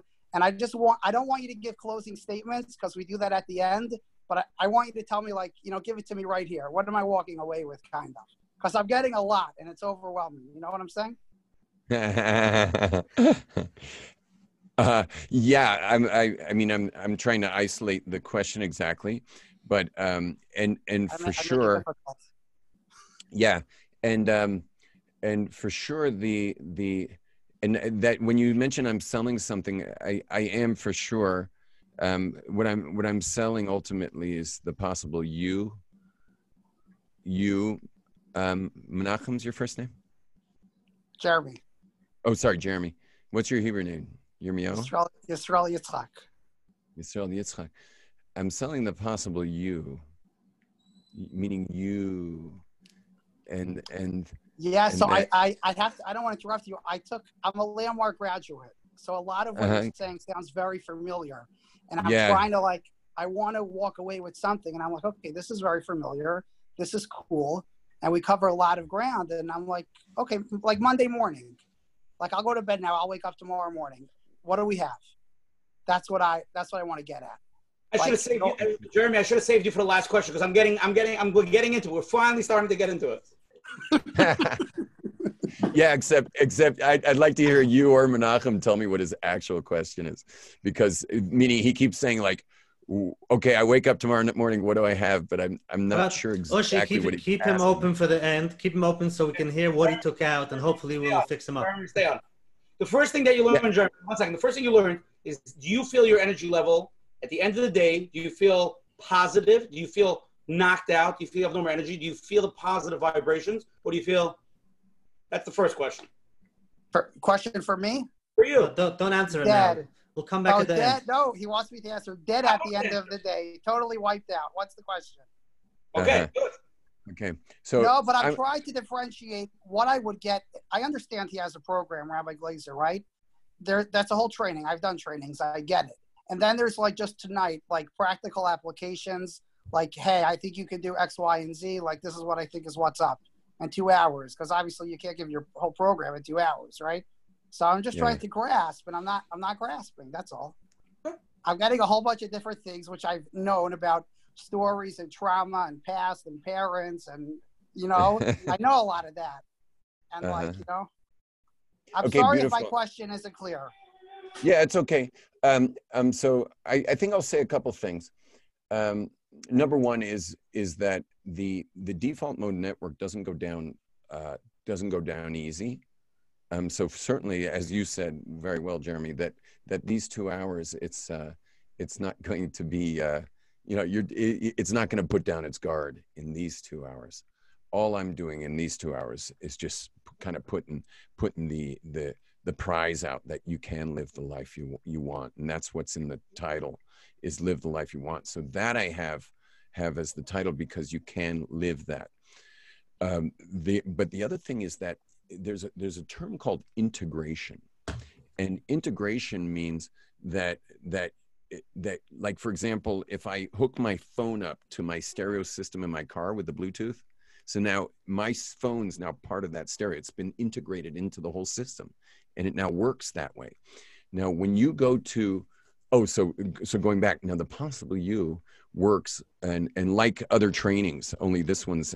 Uh, I'd like to distinguish this from other trainings, but what happens is all trainings where you're doing personal transformation are multi-day in a row. It has to be multi-day in the row because the only way to get your default mode network to go quiet is to have you not re-fortified each day. See, if it was once a week, you just come back re rearmed with your way of being in the world because we put our way of being into the world, and the and so we need to have it day after day after day, beretzev.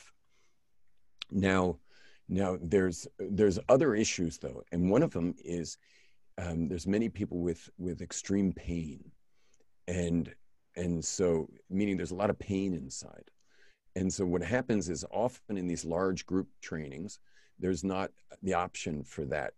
Um, there's just not the option for the for the release of that the emotional toxins.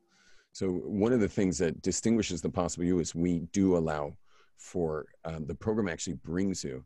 I don't know if you remember Coach Menachem some of the intensities in the in the dark in there, but we do allow for the intense emotional cleansing. And and by the way, we've taken that all the way up many notches because there's a I, I got to myself experience some seminars that worked specifically on emotional toxins. So I was thinking like, hey, I already got these guys and gals with me for four days. Like we might as well turn up the volume on day three. And and by the way, day three is the magic day. Like for example, in the U.S. government, the CIA, when they're Glazer, I'm sorry for cutting you off. I'm sorry. I'm just getting a lot of texts. We got to stay on focus because people are saying that you're all over the place. I want to stay on focus and clear.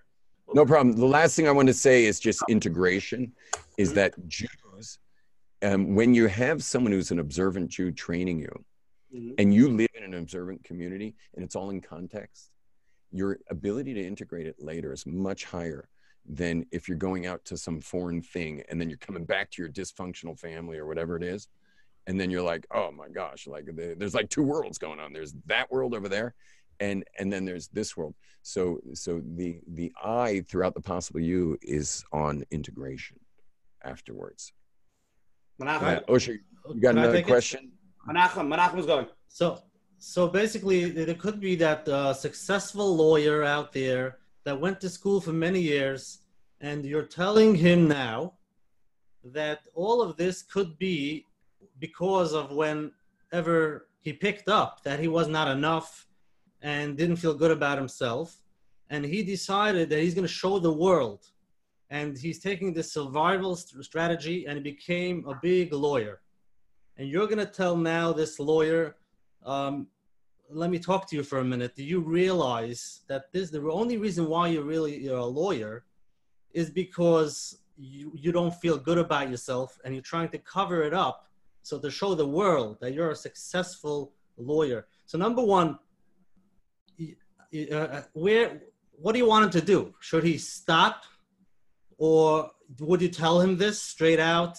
It's very Mm. scary for a person to hear all everything he put in for many years and years, koiches, and you're gonna Yeah. tell him now it was all for not really. a cover up.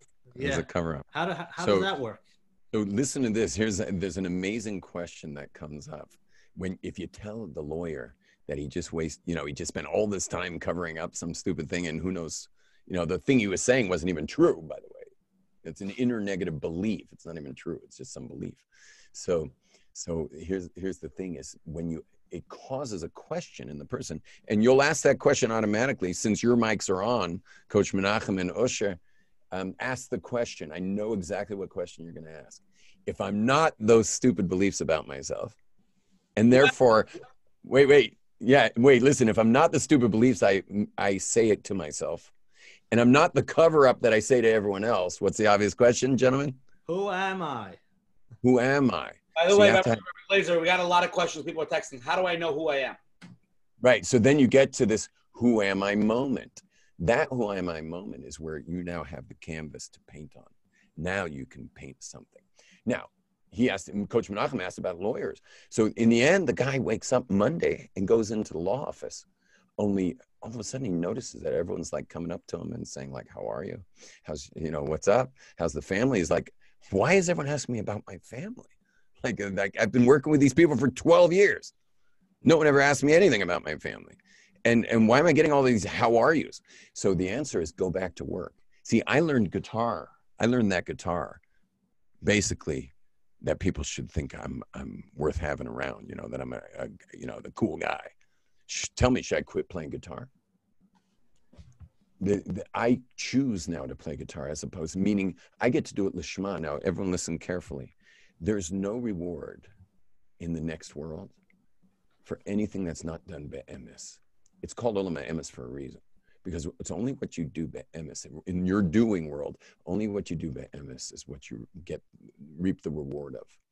And if your whole life is just cover-ups, so then there's no schar there.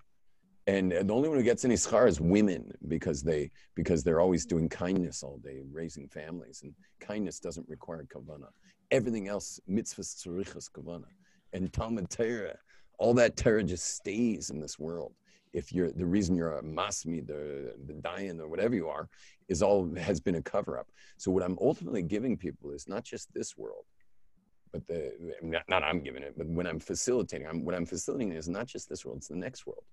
Because you now now you go back and learn all that Torah, and it actually comes down all Pi If you chazer Torah lishma, all the Torah that got locked into our, this world gets released.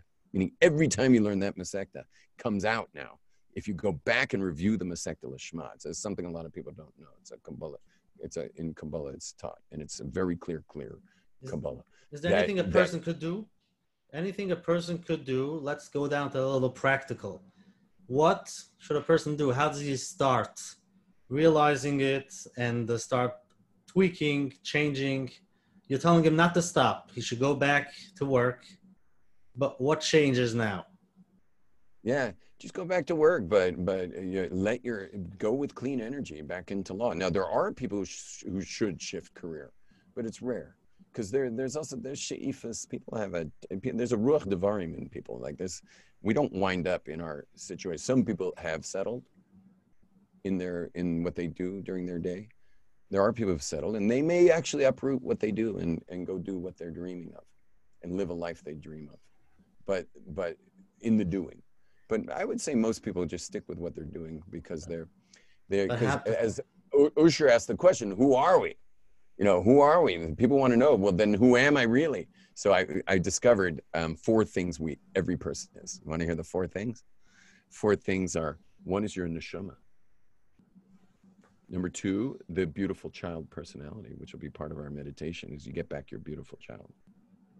Number three is you have everyone has divine settings. You know, uh, Coach Menachem, you didn't randomly wind up Coach Menachem. This is part of your settings, and I have my own settings that are unique. And Osher's got his settings for sure. Oh boy, do I got my settings. so these are divine settings, and and there's um, and by the way, Coach Menachem's settings are similar to mine, and we're both. I, I there's actually a, there's there's those settings are called his settings are Chagas, which are Chesed Tiferes, and your settings, Osher, are Nehi, are Netzach Hod Yesod settings, and you're a you're a Netzach guy, by the way. And, um, yeah. Which book And, should I uh, read that in? Where should I pick that up from? Good luck, man. It's from years, English, what is that? years and years of In chaburas. English, What, is that I, what's that? what does it mean in English? What you just said? Chaburas, years of chaburas? Or No, no. nets? Netzach. Nahi, Nahi. Oh, yeah, Nahi, Nahi. Well, it's basically there's Chachma Bina Das, which is um, in, intellectuals. Those are called ones because it's the top of your body. And that's then there's two. Menachem's a two. I'm a two. That's uh, Chesed Tiferes, and that's interpersonals. They all begin with I. Intellectuals, interpersonals, and then instinctuals. Like you're the kind of guy I'd like to drink a shot. Osher, with you, I'd like to drink a shot while eating cholent. Yeah. okay. So you're a you're a Nahinic, and Nahinics are a blast. All my best friends are Nahinics, and uh, there was actually one of them was on from Borough Park. I saw him in the corner of my screen. It was it was like my best friend, and like we we just we lo- love to schmooze together and drink a delicious beer together. And he's a Nahinic, and all my mountain biking surfings because I'm a two three one. I'm mostly interpersonal. Then I'm instinctual. You're, Menachem, Coach Menachem, you're a two one three. So you're you're mostly interpersonal. Then you'd love to get yourself into the ideas, and then and then then you'll eat your cholent, you know, and you're only gonna eat a little. So so the uh, The point, the Um, point I want to bring out a point over here because I want to, we're going to get off track. I want to stay on track over here. The point I want to bring is that is that me myself. I want to bring myself personally into it because if I bring myself personally, I could talk to you. I don't care that other 300 people are here. I'm talking about myself. There are times going back a few months ago, I felt there was so much more I could do internally and be so much more, but I felt like I didn't have the yichaydos, so I didn't even know how to go about it. Okay, so I'm assuming because I feel like that. Of course, the whole world has to feel like that because everybody feels like me. So if that's the case, people that feel like that, you feel like I'm working in a grocery store. I have a job that pays me eighty thousand dollars a year. I barely cover my bills. I have a mediocre marriage. I have mediocre everything, but I feel I have internal koiches, or I know that I could be so much more. I don't know how to attain it. What is a person who has those koiches? How does he first find out a what he could attain or what he should attain, and b how does he start baby steps to actually get there? Talking to me. So, yeah, I'm talking to you. So the so Oh, Osher, Osher, I'm going to share with you a little secret, and that is that our job is what, and God's job is how. Okay. Now, with those kochos, and and by the way, we're on that. We we we were not we were not uh, off track. By the way, we were, I was talking about neshama, then personality, and then kochos and nefesh. Okay, so you know, we're on kochos and nefesh. Um, the fourth, by the way, just to give it because I never got to the fourth, is of who we are is whoever they need me to be. And that's number four is the fun one. I call it the shapeshifter. We're like, oh, oh, the stewardess is too short to close all the overhead compartments before the flight. So who I am is helpful. That's my being. I'm helpful. And then what I do is I close all the compartments for her. I don't just sit there like a rabbi, you know, because everyone else is ignoring her. And I'm noticing that she's just not really reaching this thing. So that's number four is the shapeshifter. What we we do a mantra in the seminar, whoever God calls me into being, I am. Because God's constantly sending us new challenges that we got to do. But in answer to your question, Osher, we're back to kochos and nefesh, stage three of who we are. And and that is I got all these kochos, but I got a mediocre this and a mediocre that and a mediocre everything. And I've got these kochos. So what I said to you was that our job is always what, not how. And all I've got to do is commit to what. All I do is commit to what. Like today, I was I had a bacher over today, and he says to me um, that he's found the girl that he wants to marry, and he's already told her he wants to marry her, but he hasn't asked her to marry her. and I and I said to him, "Well, what are you waiting for?" And he says, "Well, you know, I haven't really figured out my parnasa yet, and I'm not sure where I want to live, and a, and a couple other details that are all logisticals." And I said to him, "Don't you understand? Logistics follow commitments. Logistics is the how, the commitment is the what. Logistics follows commitments. You commit, I promise you, you'll have siyata deshmaya. That's what we call in the seminar in the possible you is large siyata deshmaya. LSD is large siyata deshmaya. You you you go you say you say what you're committed to, and then the siyata deshmaya starts coming into your life. So my answer for the Mr. Mediocre question is you just commit to something, put and go all in. You got to go all in. You got to do the Nachshon. Ben Aminadav, man, you jump in there, and they and because God favors committed people.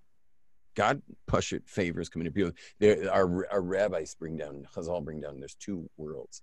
There's an olam ateva and there's an olam apele. Olam ateva is just the natural world. That's where everyone else lives. That's the Mr. Mediocre. Yeah, you work your 10 hours a day in your market. You get your $80,000. You know, it's tit for tat. You, you this for that. You know, it's it's uh, it is a natural life. You know, you you you work for this, you get that. But then there's called Olam Apela. You know what the word Pela means? Wonder. Well, Olam Apela is wonder world. You can live in wonder world. And what's Wonder World? Wonder World's where you get all in. You like get fully in and you burn your bridges on the exit. There's no exits. Yeah, I'm getting rid of my exits. I can't get out of this. You want to hear about Siyata Deshmaya? I live in Yerushalayim in a place called Bate Broida.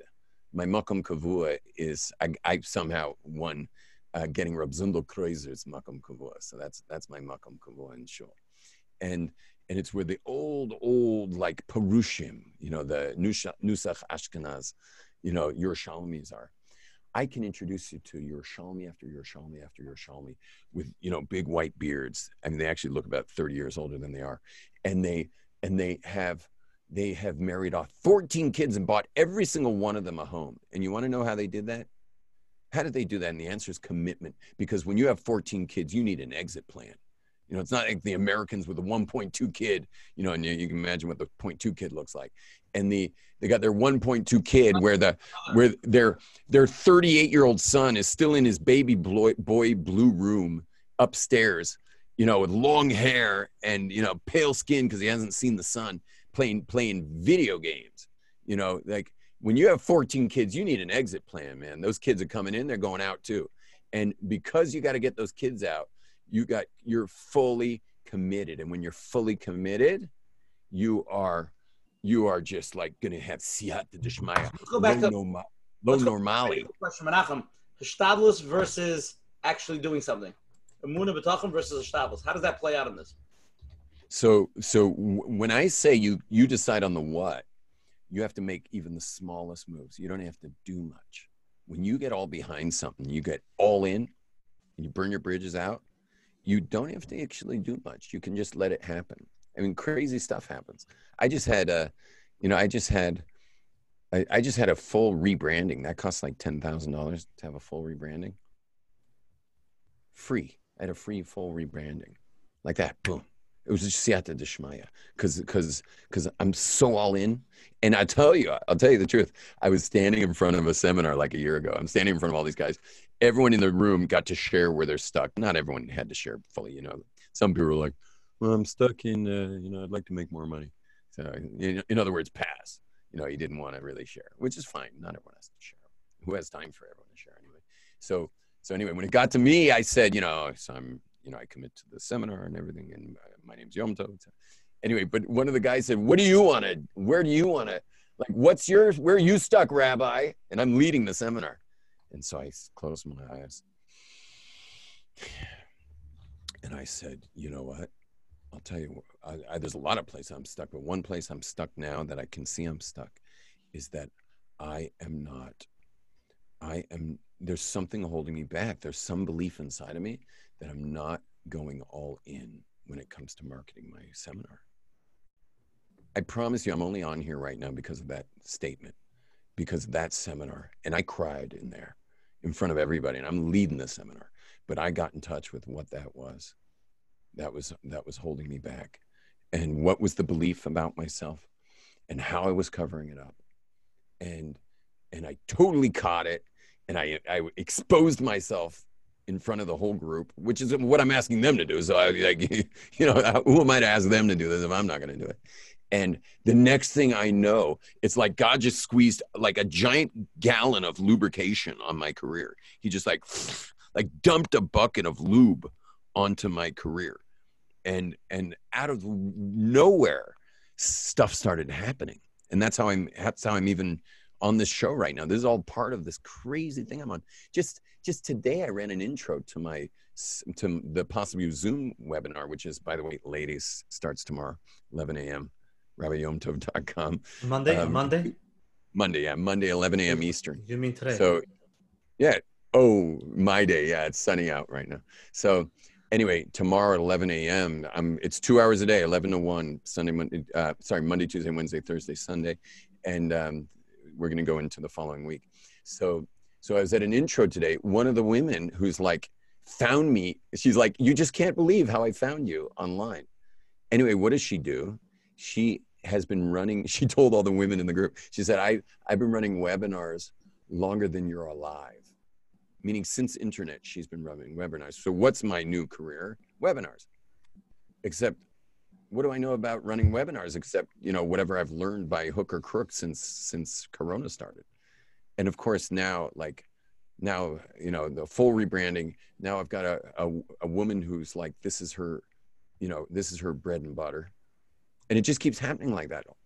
I just got like the best flyer maker ever out of nowhere. Just started sending me flyers, and I'm like, "Who are you? You know, you hire flyer makers. You know, you don't you don't just like get flyers in your emails."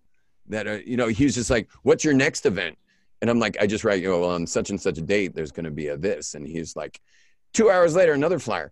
You couldn't pay the guy and you couldn't pay the guy. Finally, my my the manager runs my my whole company. Finally, just says, "Listen, we don't know who you are, but we're paying you. So just like send us your bank details." Osher, you know what he's talking about. You've had Siyata Deshmaya.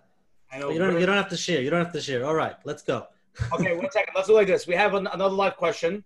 Rabbi a lot of people asking for the meditation. Everybody wants to try it. Nobody. Most people here tonight did not try meditate. What? Let's let's do a live question first. Put it on. Chaya. Oh, me. Oh, thank you. Um, yes.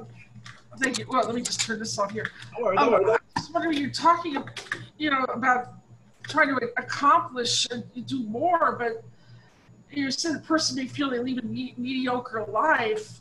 Well, it, it, still is a responsible if they have kids or whatever, they're paying their bills. There, there's still the things, you know, the, I'm a little skeptical of someone to do anything in the Siyata Shmaya, you know, the doors will magically open. But what about you know curveballs? Things out left field. Somebody is sick. You know, you yeah. have you know a big you know a sudden. What about what about the risks that when you start opening up those doors, you start taking those risks? Yeah, there's right. that you have. It doesn't come. Yeah. I don't think everything just comes easily, even with faith. Because you're right. going to these so, situations, uh, you know. It, yeah. So Chayasara, I actually recommend to people not to change anything. So I'm I'm totally with you.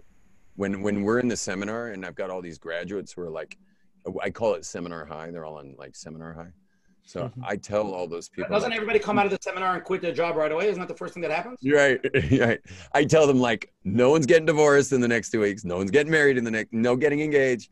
No changing. You know. No. You know. So hi, sorry. You're speaking beautifully. It's exactly very wise what you're sharing and and yes don't make any big moves on seminar high um, what you must do is continue integrating the cleaning out of negativities of how we in our self-talk. You continue cleaning out your negative self-talk and you really hi hi sorry something very interesting. You really don't have to do much. That's what i was saying before. You don't have to do much. You just start seeing things unfold differently all of a sudden. And and then that will take you eventually to a totally new place and without being irresponsible whatsoever.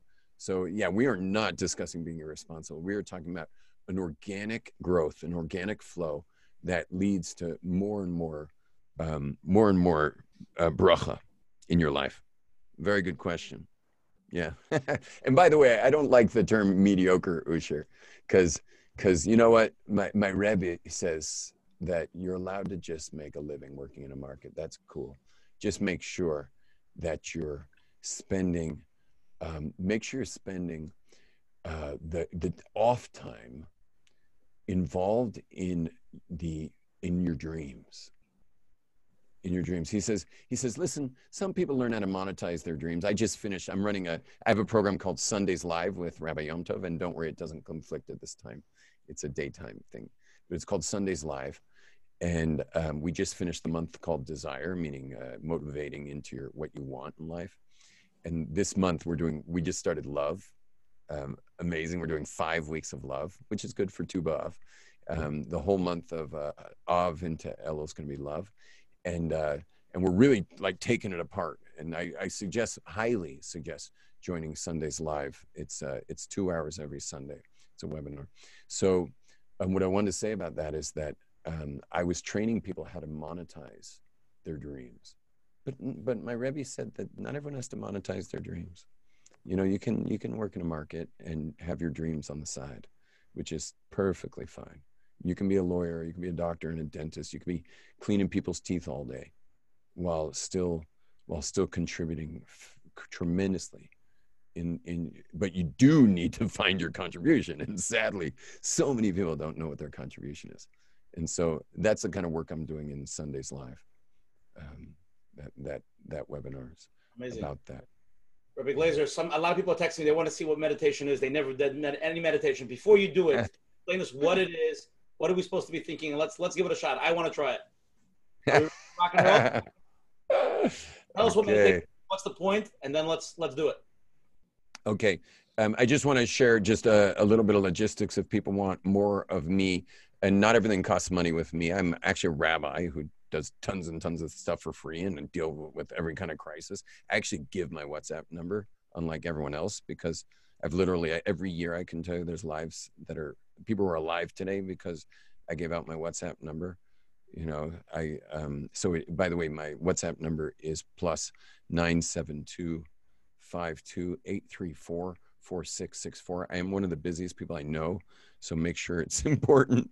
But I but oh by the way, my language of love is words. So if you grow from anything I ever did or said, please send that WhatsApp. You never know. I can wake up. I'm a very spiritual person, which means high waves. So you never know. I could be on a in a trough Anybody has any questions? get your you can email WhatsApp. Or respond to the email. We'll forward it to you, and you can respond back. We'll we'll put them in touch Thank with you very much. Yeah. So my my email is uh, Rabbi Yom Tov. Uh, sorry, Rabbi at RabbiYomTov.com. My website's RabbiYomTov.com. And uh, and again, my WhatsApp's plus nine seven two five two eight three four four six six four. Um, women's seminar tomorrow. Oh, uh, Lakewood seminar. So excited. Um, is and the flyer guy sent me a flyer that actually like comes like it it works while you're looking at the flyer. Stuff starts popping on and stuff. I mean, this guy's super high tech. Anyway, that's in Lakewood, uh, August 30th. Thursday will be an intro for uh, for everybody. The picture, everything. Um. Look at the picture. Oh, thank you so much. Yeah, yeah. So yeah, Monsey's August third. Monsey's August twenty third to the twenty seventh. Uh, Lakewood's August thirtieth to the third. Um, uh, we the location to be announced. I'm working out the location, and the uh, there will be an. I'm going to do a full intro. Um, it'll be men and women invited. Um, the men's and women's seminars are separate. The men's seminars are all day Sunday. Sunday is Shabbos Sheni Shebagalias, and uh, and so it's all day Sunday, and then Monday, Tuesday, Wednesday nights. It's after all non-work hours, um, and then the women's seminar is daily. It's going to be 10 a.m. to 4 10 a.m. to 4 every day, um, uh, you know, each day for four days. So Okay, Monday, let's Tuesday. logistics. Let's talk about med- meditation. What is it? Let me get my little meditation device here. So meditation, and the word literally we're gonna have a party, Heshi. The word the word meditation means the word meditation means um, to it means to focus on one thing at a time. Now what does that mean to focus on one thing at a time? Well you'll notice that you have a runaway train brain that's not interested at focusing on one thing at a time. As i said earlier you think 60,000 thoughts an hour so your runaway brain train is not interested in that and try to focus on Shemona Esrei. That's a meditation. That is our silent meditation. and we've got out loud meditations, and we've got uh, the, uh, there are recorded 26 different types of meditation in Judaism. Anyway, so but what meditation means is thinking one thing at a time, and uh, meaning is focusing on one thing. Well, what does that mean? Focusing on one thing, my brain goes everywhere. So the answer is that I keep bringing it back and bringing it back See, my mouth's, let's say you're in prayer, my mouth's saying this, my brain's like over there, now it's over there, now it's over there, now it's over there. What is kavana? The word kavana in modern Hebrew means to align. In ancient Hebrew, it means to align. I know we use it as intention, but it literally means to align. Like if I bring my car in to align the wheel, I ask for kavana. You know, I tell the gar- garage guy, please give me kavana, which means align the wheel with the tires. So uh, what is kavana? It's where my brain, I, I reel in my brain like some fish. I reel it in to be in line with, with that which I'm saying with my mouth. That's kavana. Okay. And that's meditation is reeling in my brain. Now in meditation, you may not be saying anything like our meditation I'm going to lead you in. We won't be saying anything. What should we be thinking? Well, your what your job is. This is a guided it's guided imagery. So I'm going to be guiding you. And now your brain's going to be like, yeah, that's nice. I'm going to, you're going to be guiding me and I'm going to be thinking about my, you know, my bills to pay. You know, and by the way, you should give back bills to pay. And the, um, you, you know, you're, you're going to be, your mind's going to be everywhere, but with me, I'll catch you. Don't worry. I know when people are, when people are off, you know, off the rails and I will bring you back to the rails. But, they, but again, yeah, people move to India to like learn how to do that. You know, that's not for us. We don't we don't need to spend uh you know how long you want to do this meditation by the way? Let's go. I, I tell you? Oh yeah. my gosh i'm i'm you're guiding, you're guiding us already. I'm already trans. You tell me. Yeah. There's really no concept of time when you're in meditation anyway so it who cares how long we're in it? But but the the point is is that i will be reeling you in while to, to where your self talk's going to take you out i will reel you back should I put on the, should I put on a screen that shows water and calm that we're in process? Are you ready? no, I got this. My this guitar is going to handle all that. Um, we'll do a. We're going to do a guided imagery meditation. Oh, nice. Oh, beautiful. All you need to do is close your eyes and listen. Perfect. Yeah, you should keep that on for anyone who comes on. Okay, Rabbi Glazer, five minutes. just the breathing exercises take more than five minutes. Um, but um, seriously, is there a time? Let's do five minutes. If we can do it in five minutes, seven minutes. Oh, so five minutes means I'm not going to take you through, through the breathing exercises, but um, but what we do is we use our breath. So we start with breath, and um, we would inhale through the nose, and then hold our breath. So uh, why don't we start already? Everyone, close your eyes. Okay, you can turn off your camera if you're worried about sneeze or whatever. My eyes will be closed the whole time though. So close your eyes and we're going to breathe in through our nose, inhale, and fill your stomach, like expand your stomach. And now hold your breath and allow your eyes to move upward between your eyebrows, meaning your eyes are closed, but it's like you're trying to look between your eyebrows with your breath held. And now slowly release your breath through your mouth as your stomach contracts, pushing the air out of your stomach. And now inhaling through the nose, inhale. Holding the breath, eyes up.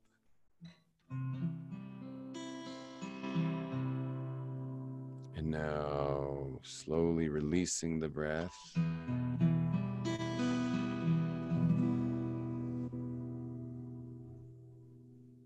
We'll do one more. Inhale through the nose. Inhale, expanding the stomach, breathing in relaxation. Hold the breath, eyes up.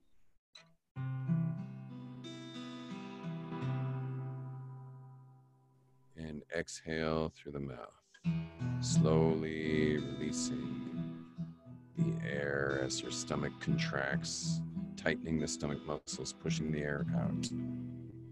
And now, when there's no more air in your body, hold for a moment and now inhale.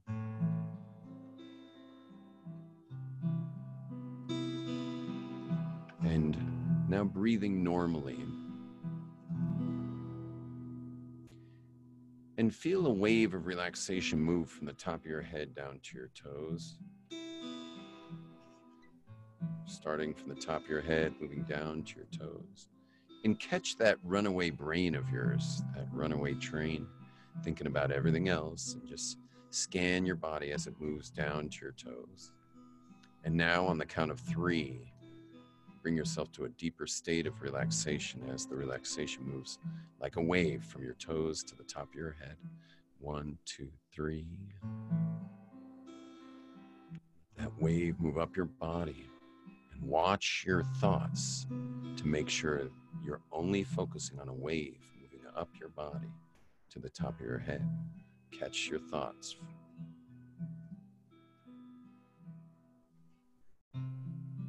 Now imagine yourself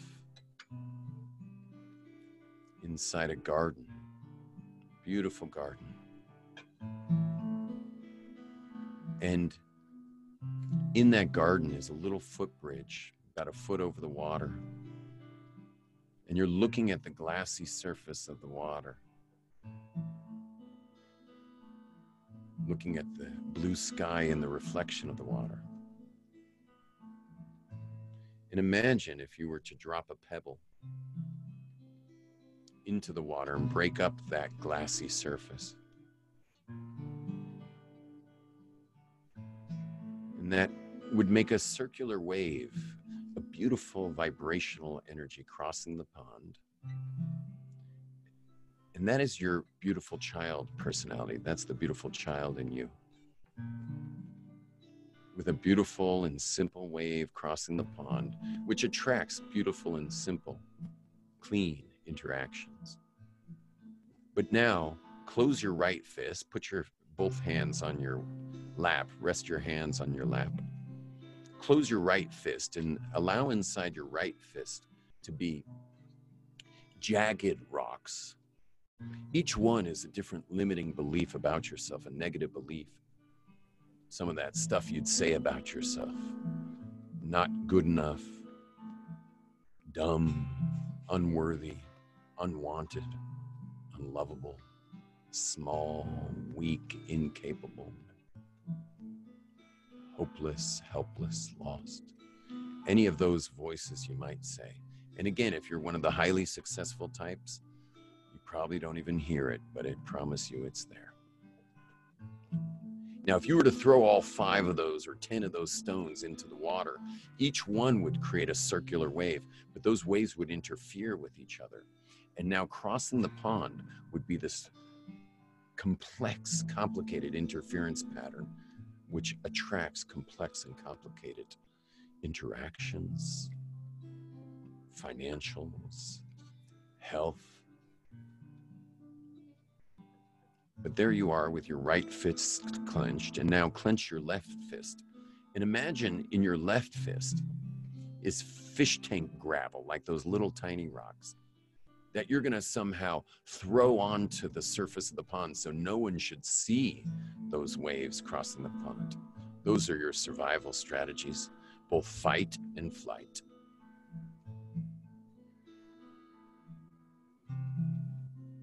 And that's either being someone who's running away from things, avoiding, quitting, being shy, shut down, isolating or the opposite, the fight, being the guy or the gal or the, the show off, the know it all, the,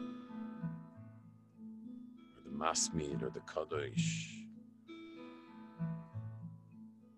or the control freak, on flight, you're a Mr. or Miss Independent. I did it my way.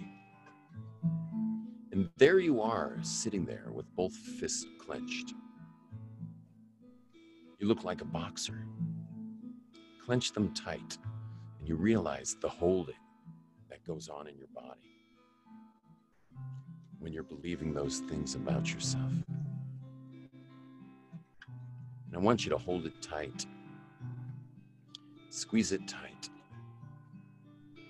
And on three, release your hands. You can let your palms go upward if you want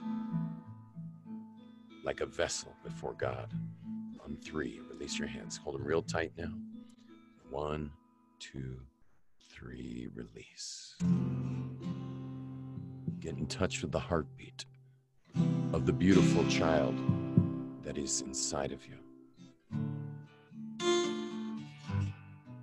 We all have a beautiful child inside, that toddler we left behind. Their hearts beating strong, they've been waiting for us.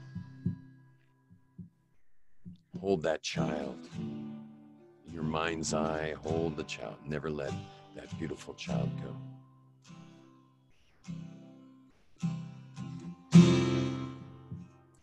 Take a smaller step. Take a deeper breath. Let your motor cool. Gotta bring that car into the shop. Slow down to a crawl as your defenses fall. Feel your soul refuel. Close your right fist again. Everything you thought about yourself. Close your left fist. All that you believe, because you believe your own stuff after a while. Hold it in your hands and let it go. Release your hands again. Be a vessel. Nothing left to fear. Remember those fears. Open to receive setting free the child, the beautiful child you.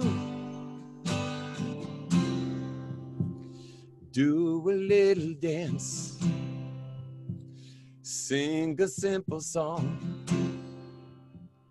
laugh so hard you're crying.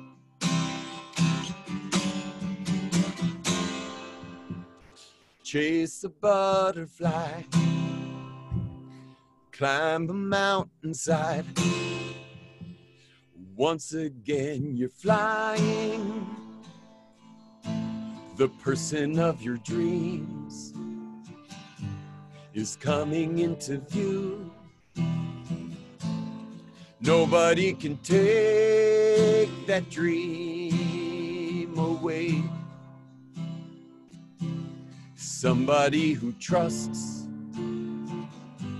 somebody who shares, someone like the child, the beautiful child in you. Whoa.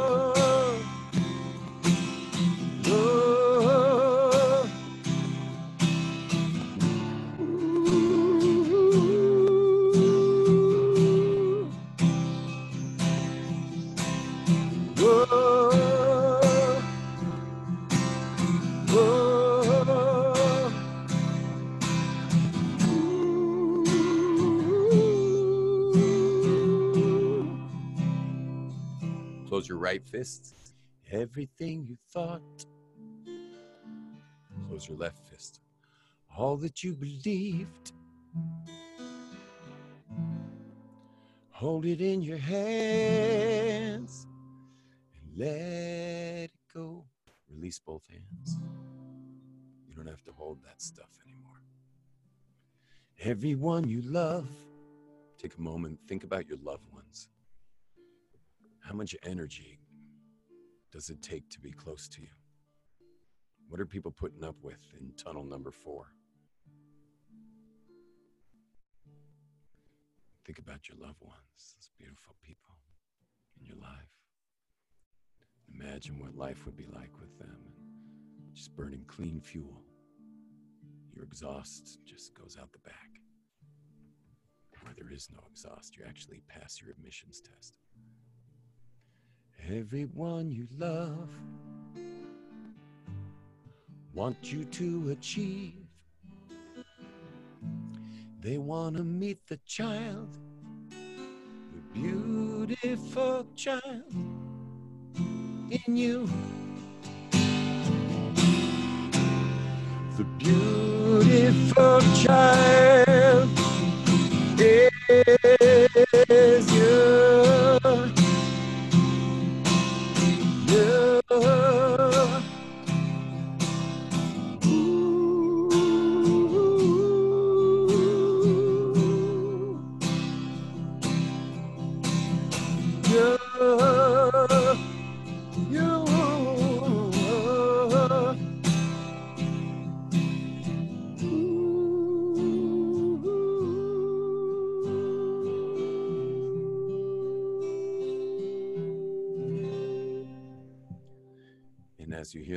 numbers one through five, at five, you'll open up your eyes.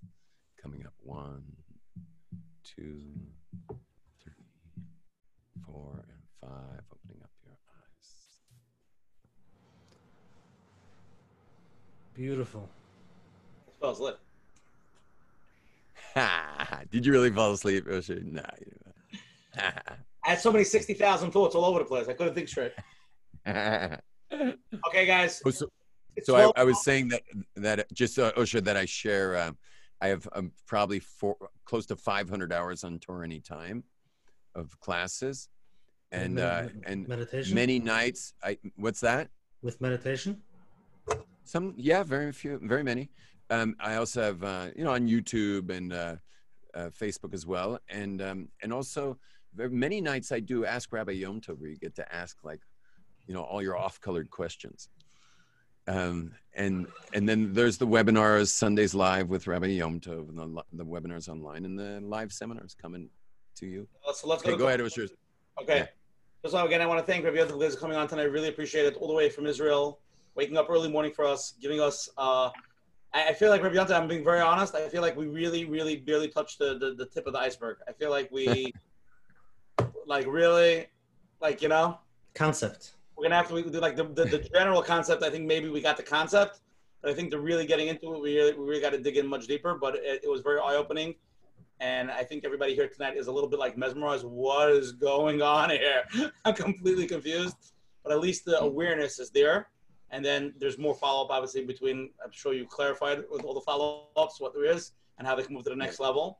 Um, again, I want to tell everybody in the program tonight. Next week we have Lazer Brody from again from Israel discussing very interesting topic. He, again, he was one of one of the authors, the co-authors of uh, the number one selling book in Jewish America, Jewish world, was uh, you know Garden of Emuna, and he's discussing. You ready for this? Rabbi Yontav, you ready? Ready to be blown away? The topic is Reb Chaim Volozhin's Haftocha, promise on Ein Od Milvado. There's nothing in the world besides God. Discussing it in depth. What does that mean? And really, really, it's going to be a, a really kabbalistic and deep meaning week next week. So maybe bring your guitar. You'll you'll play you'll play the, you'll play on the orchestra. Again, everything tonight is recorded. It's going to be available tomorrow on www.menachembernfeld.com.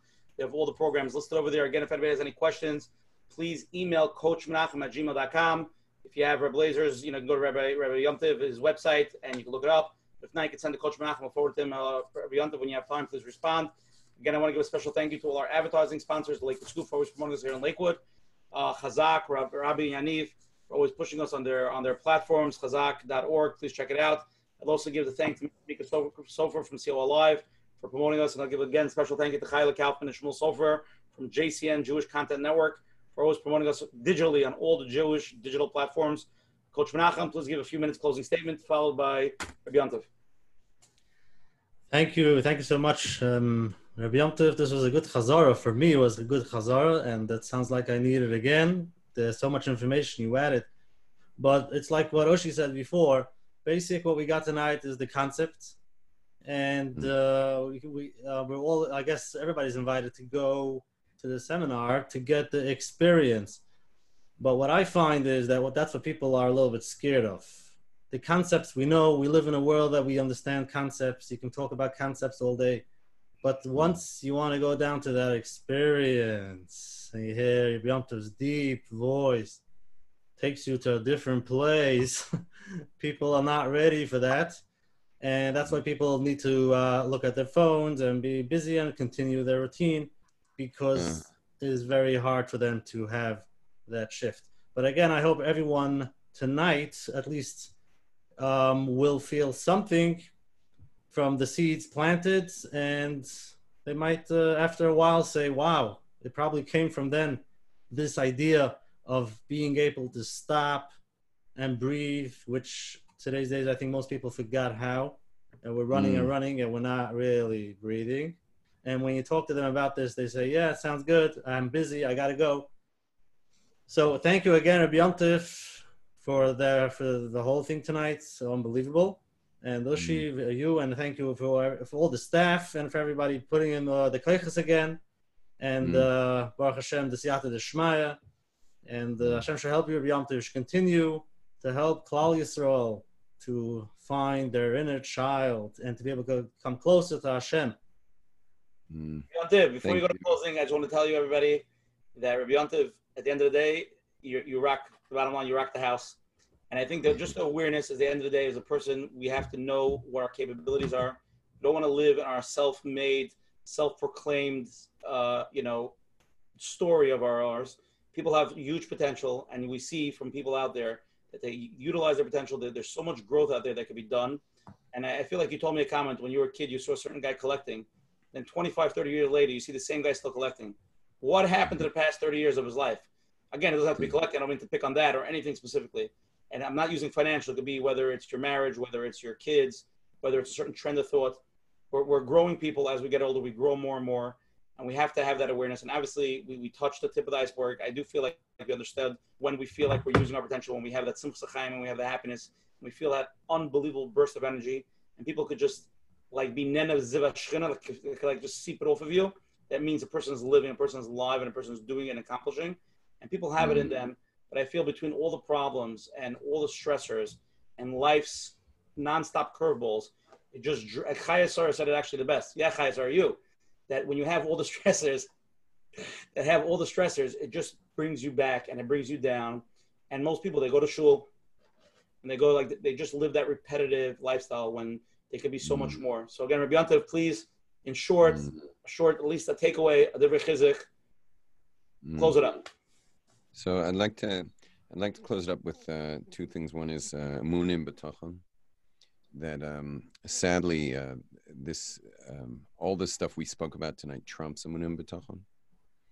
Um, and like you were saying, that we all we all um, are we get kind of ravaged by life's um, by uh, you know life happening to us and. Um, and it, it- you know, with all the amun and bitachon, we wind up just kind of stuck anyway, and it, it doesn't really come as a service to us so often. You saw with Corona, it's like. By the way, I only mentioned three of the five fears, uh, but you know, there's. You know, we mentioned rejection, failure, uh, con- being being controlled by others. There's also unknown and pain and suffering, and you see that people with amun and bitachon were their their munim bitachon, like we were, even though we were dipped in a munim bitachon from birth. Well, you guys were, I wasn't. But if you were dipped in it, you saw that Corona hit, and it was like gone. It was gone.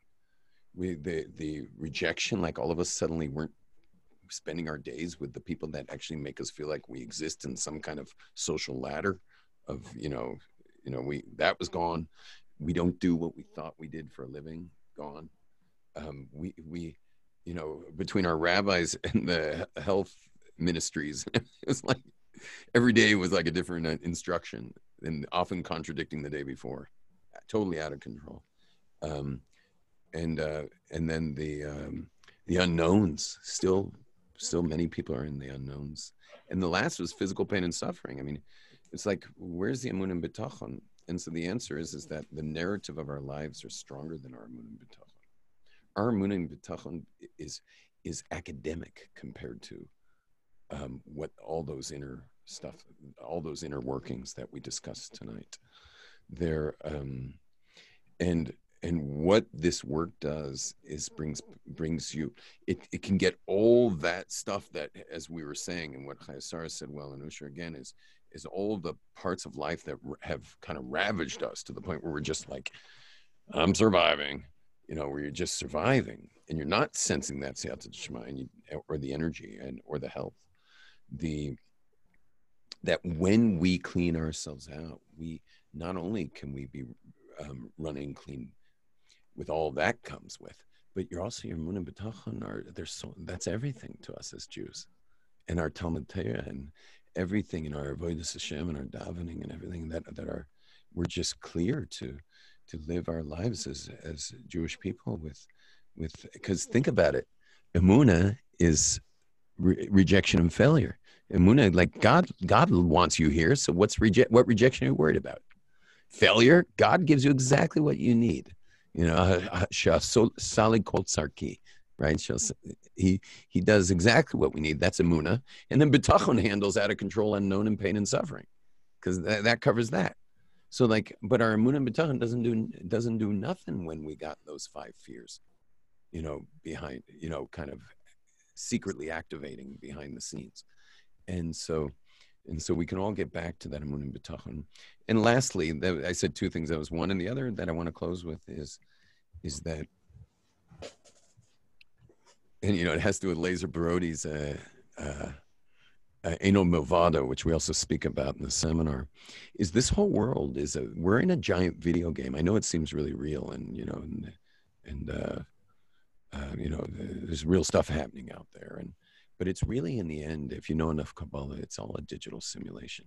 And why do you think when you say god's one you you don't look at anything? Because you know you're, you're not supposed to look at the illusion when you're saying the truth that it's really all one.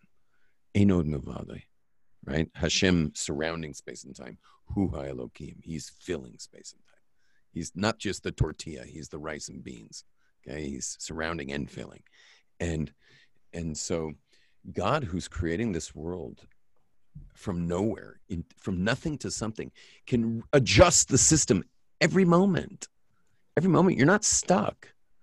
You're not stuck. He, we say every morning, he's mechadish b'tuv tamid He is creating perpetually at all times ma'aseh We're the ones who are making it old.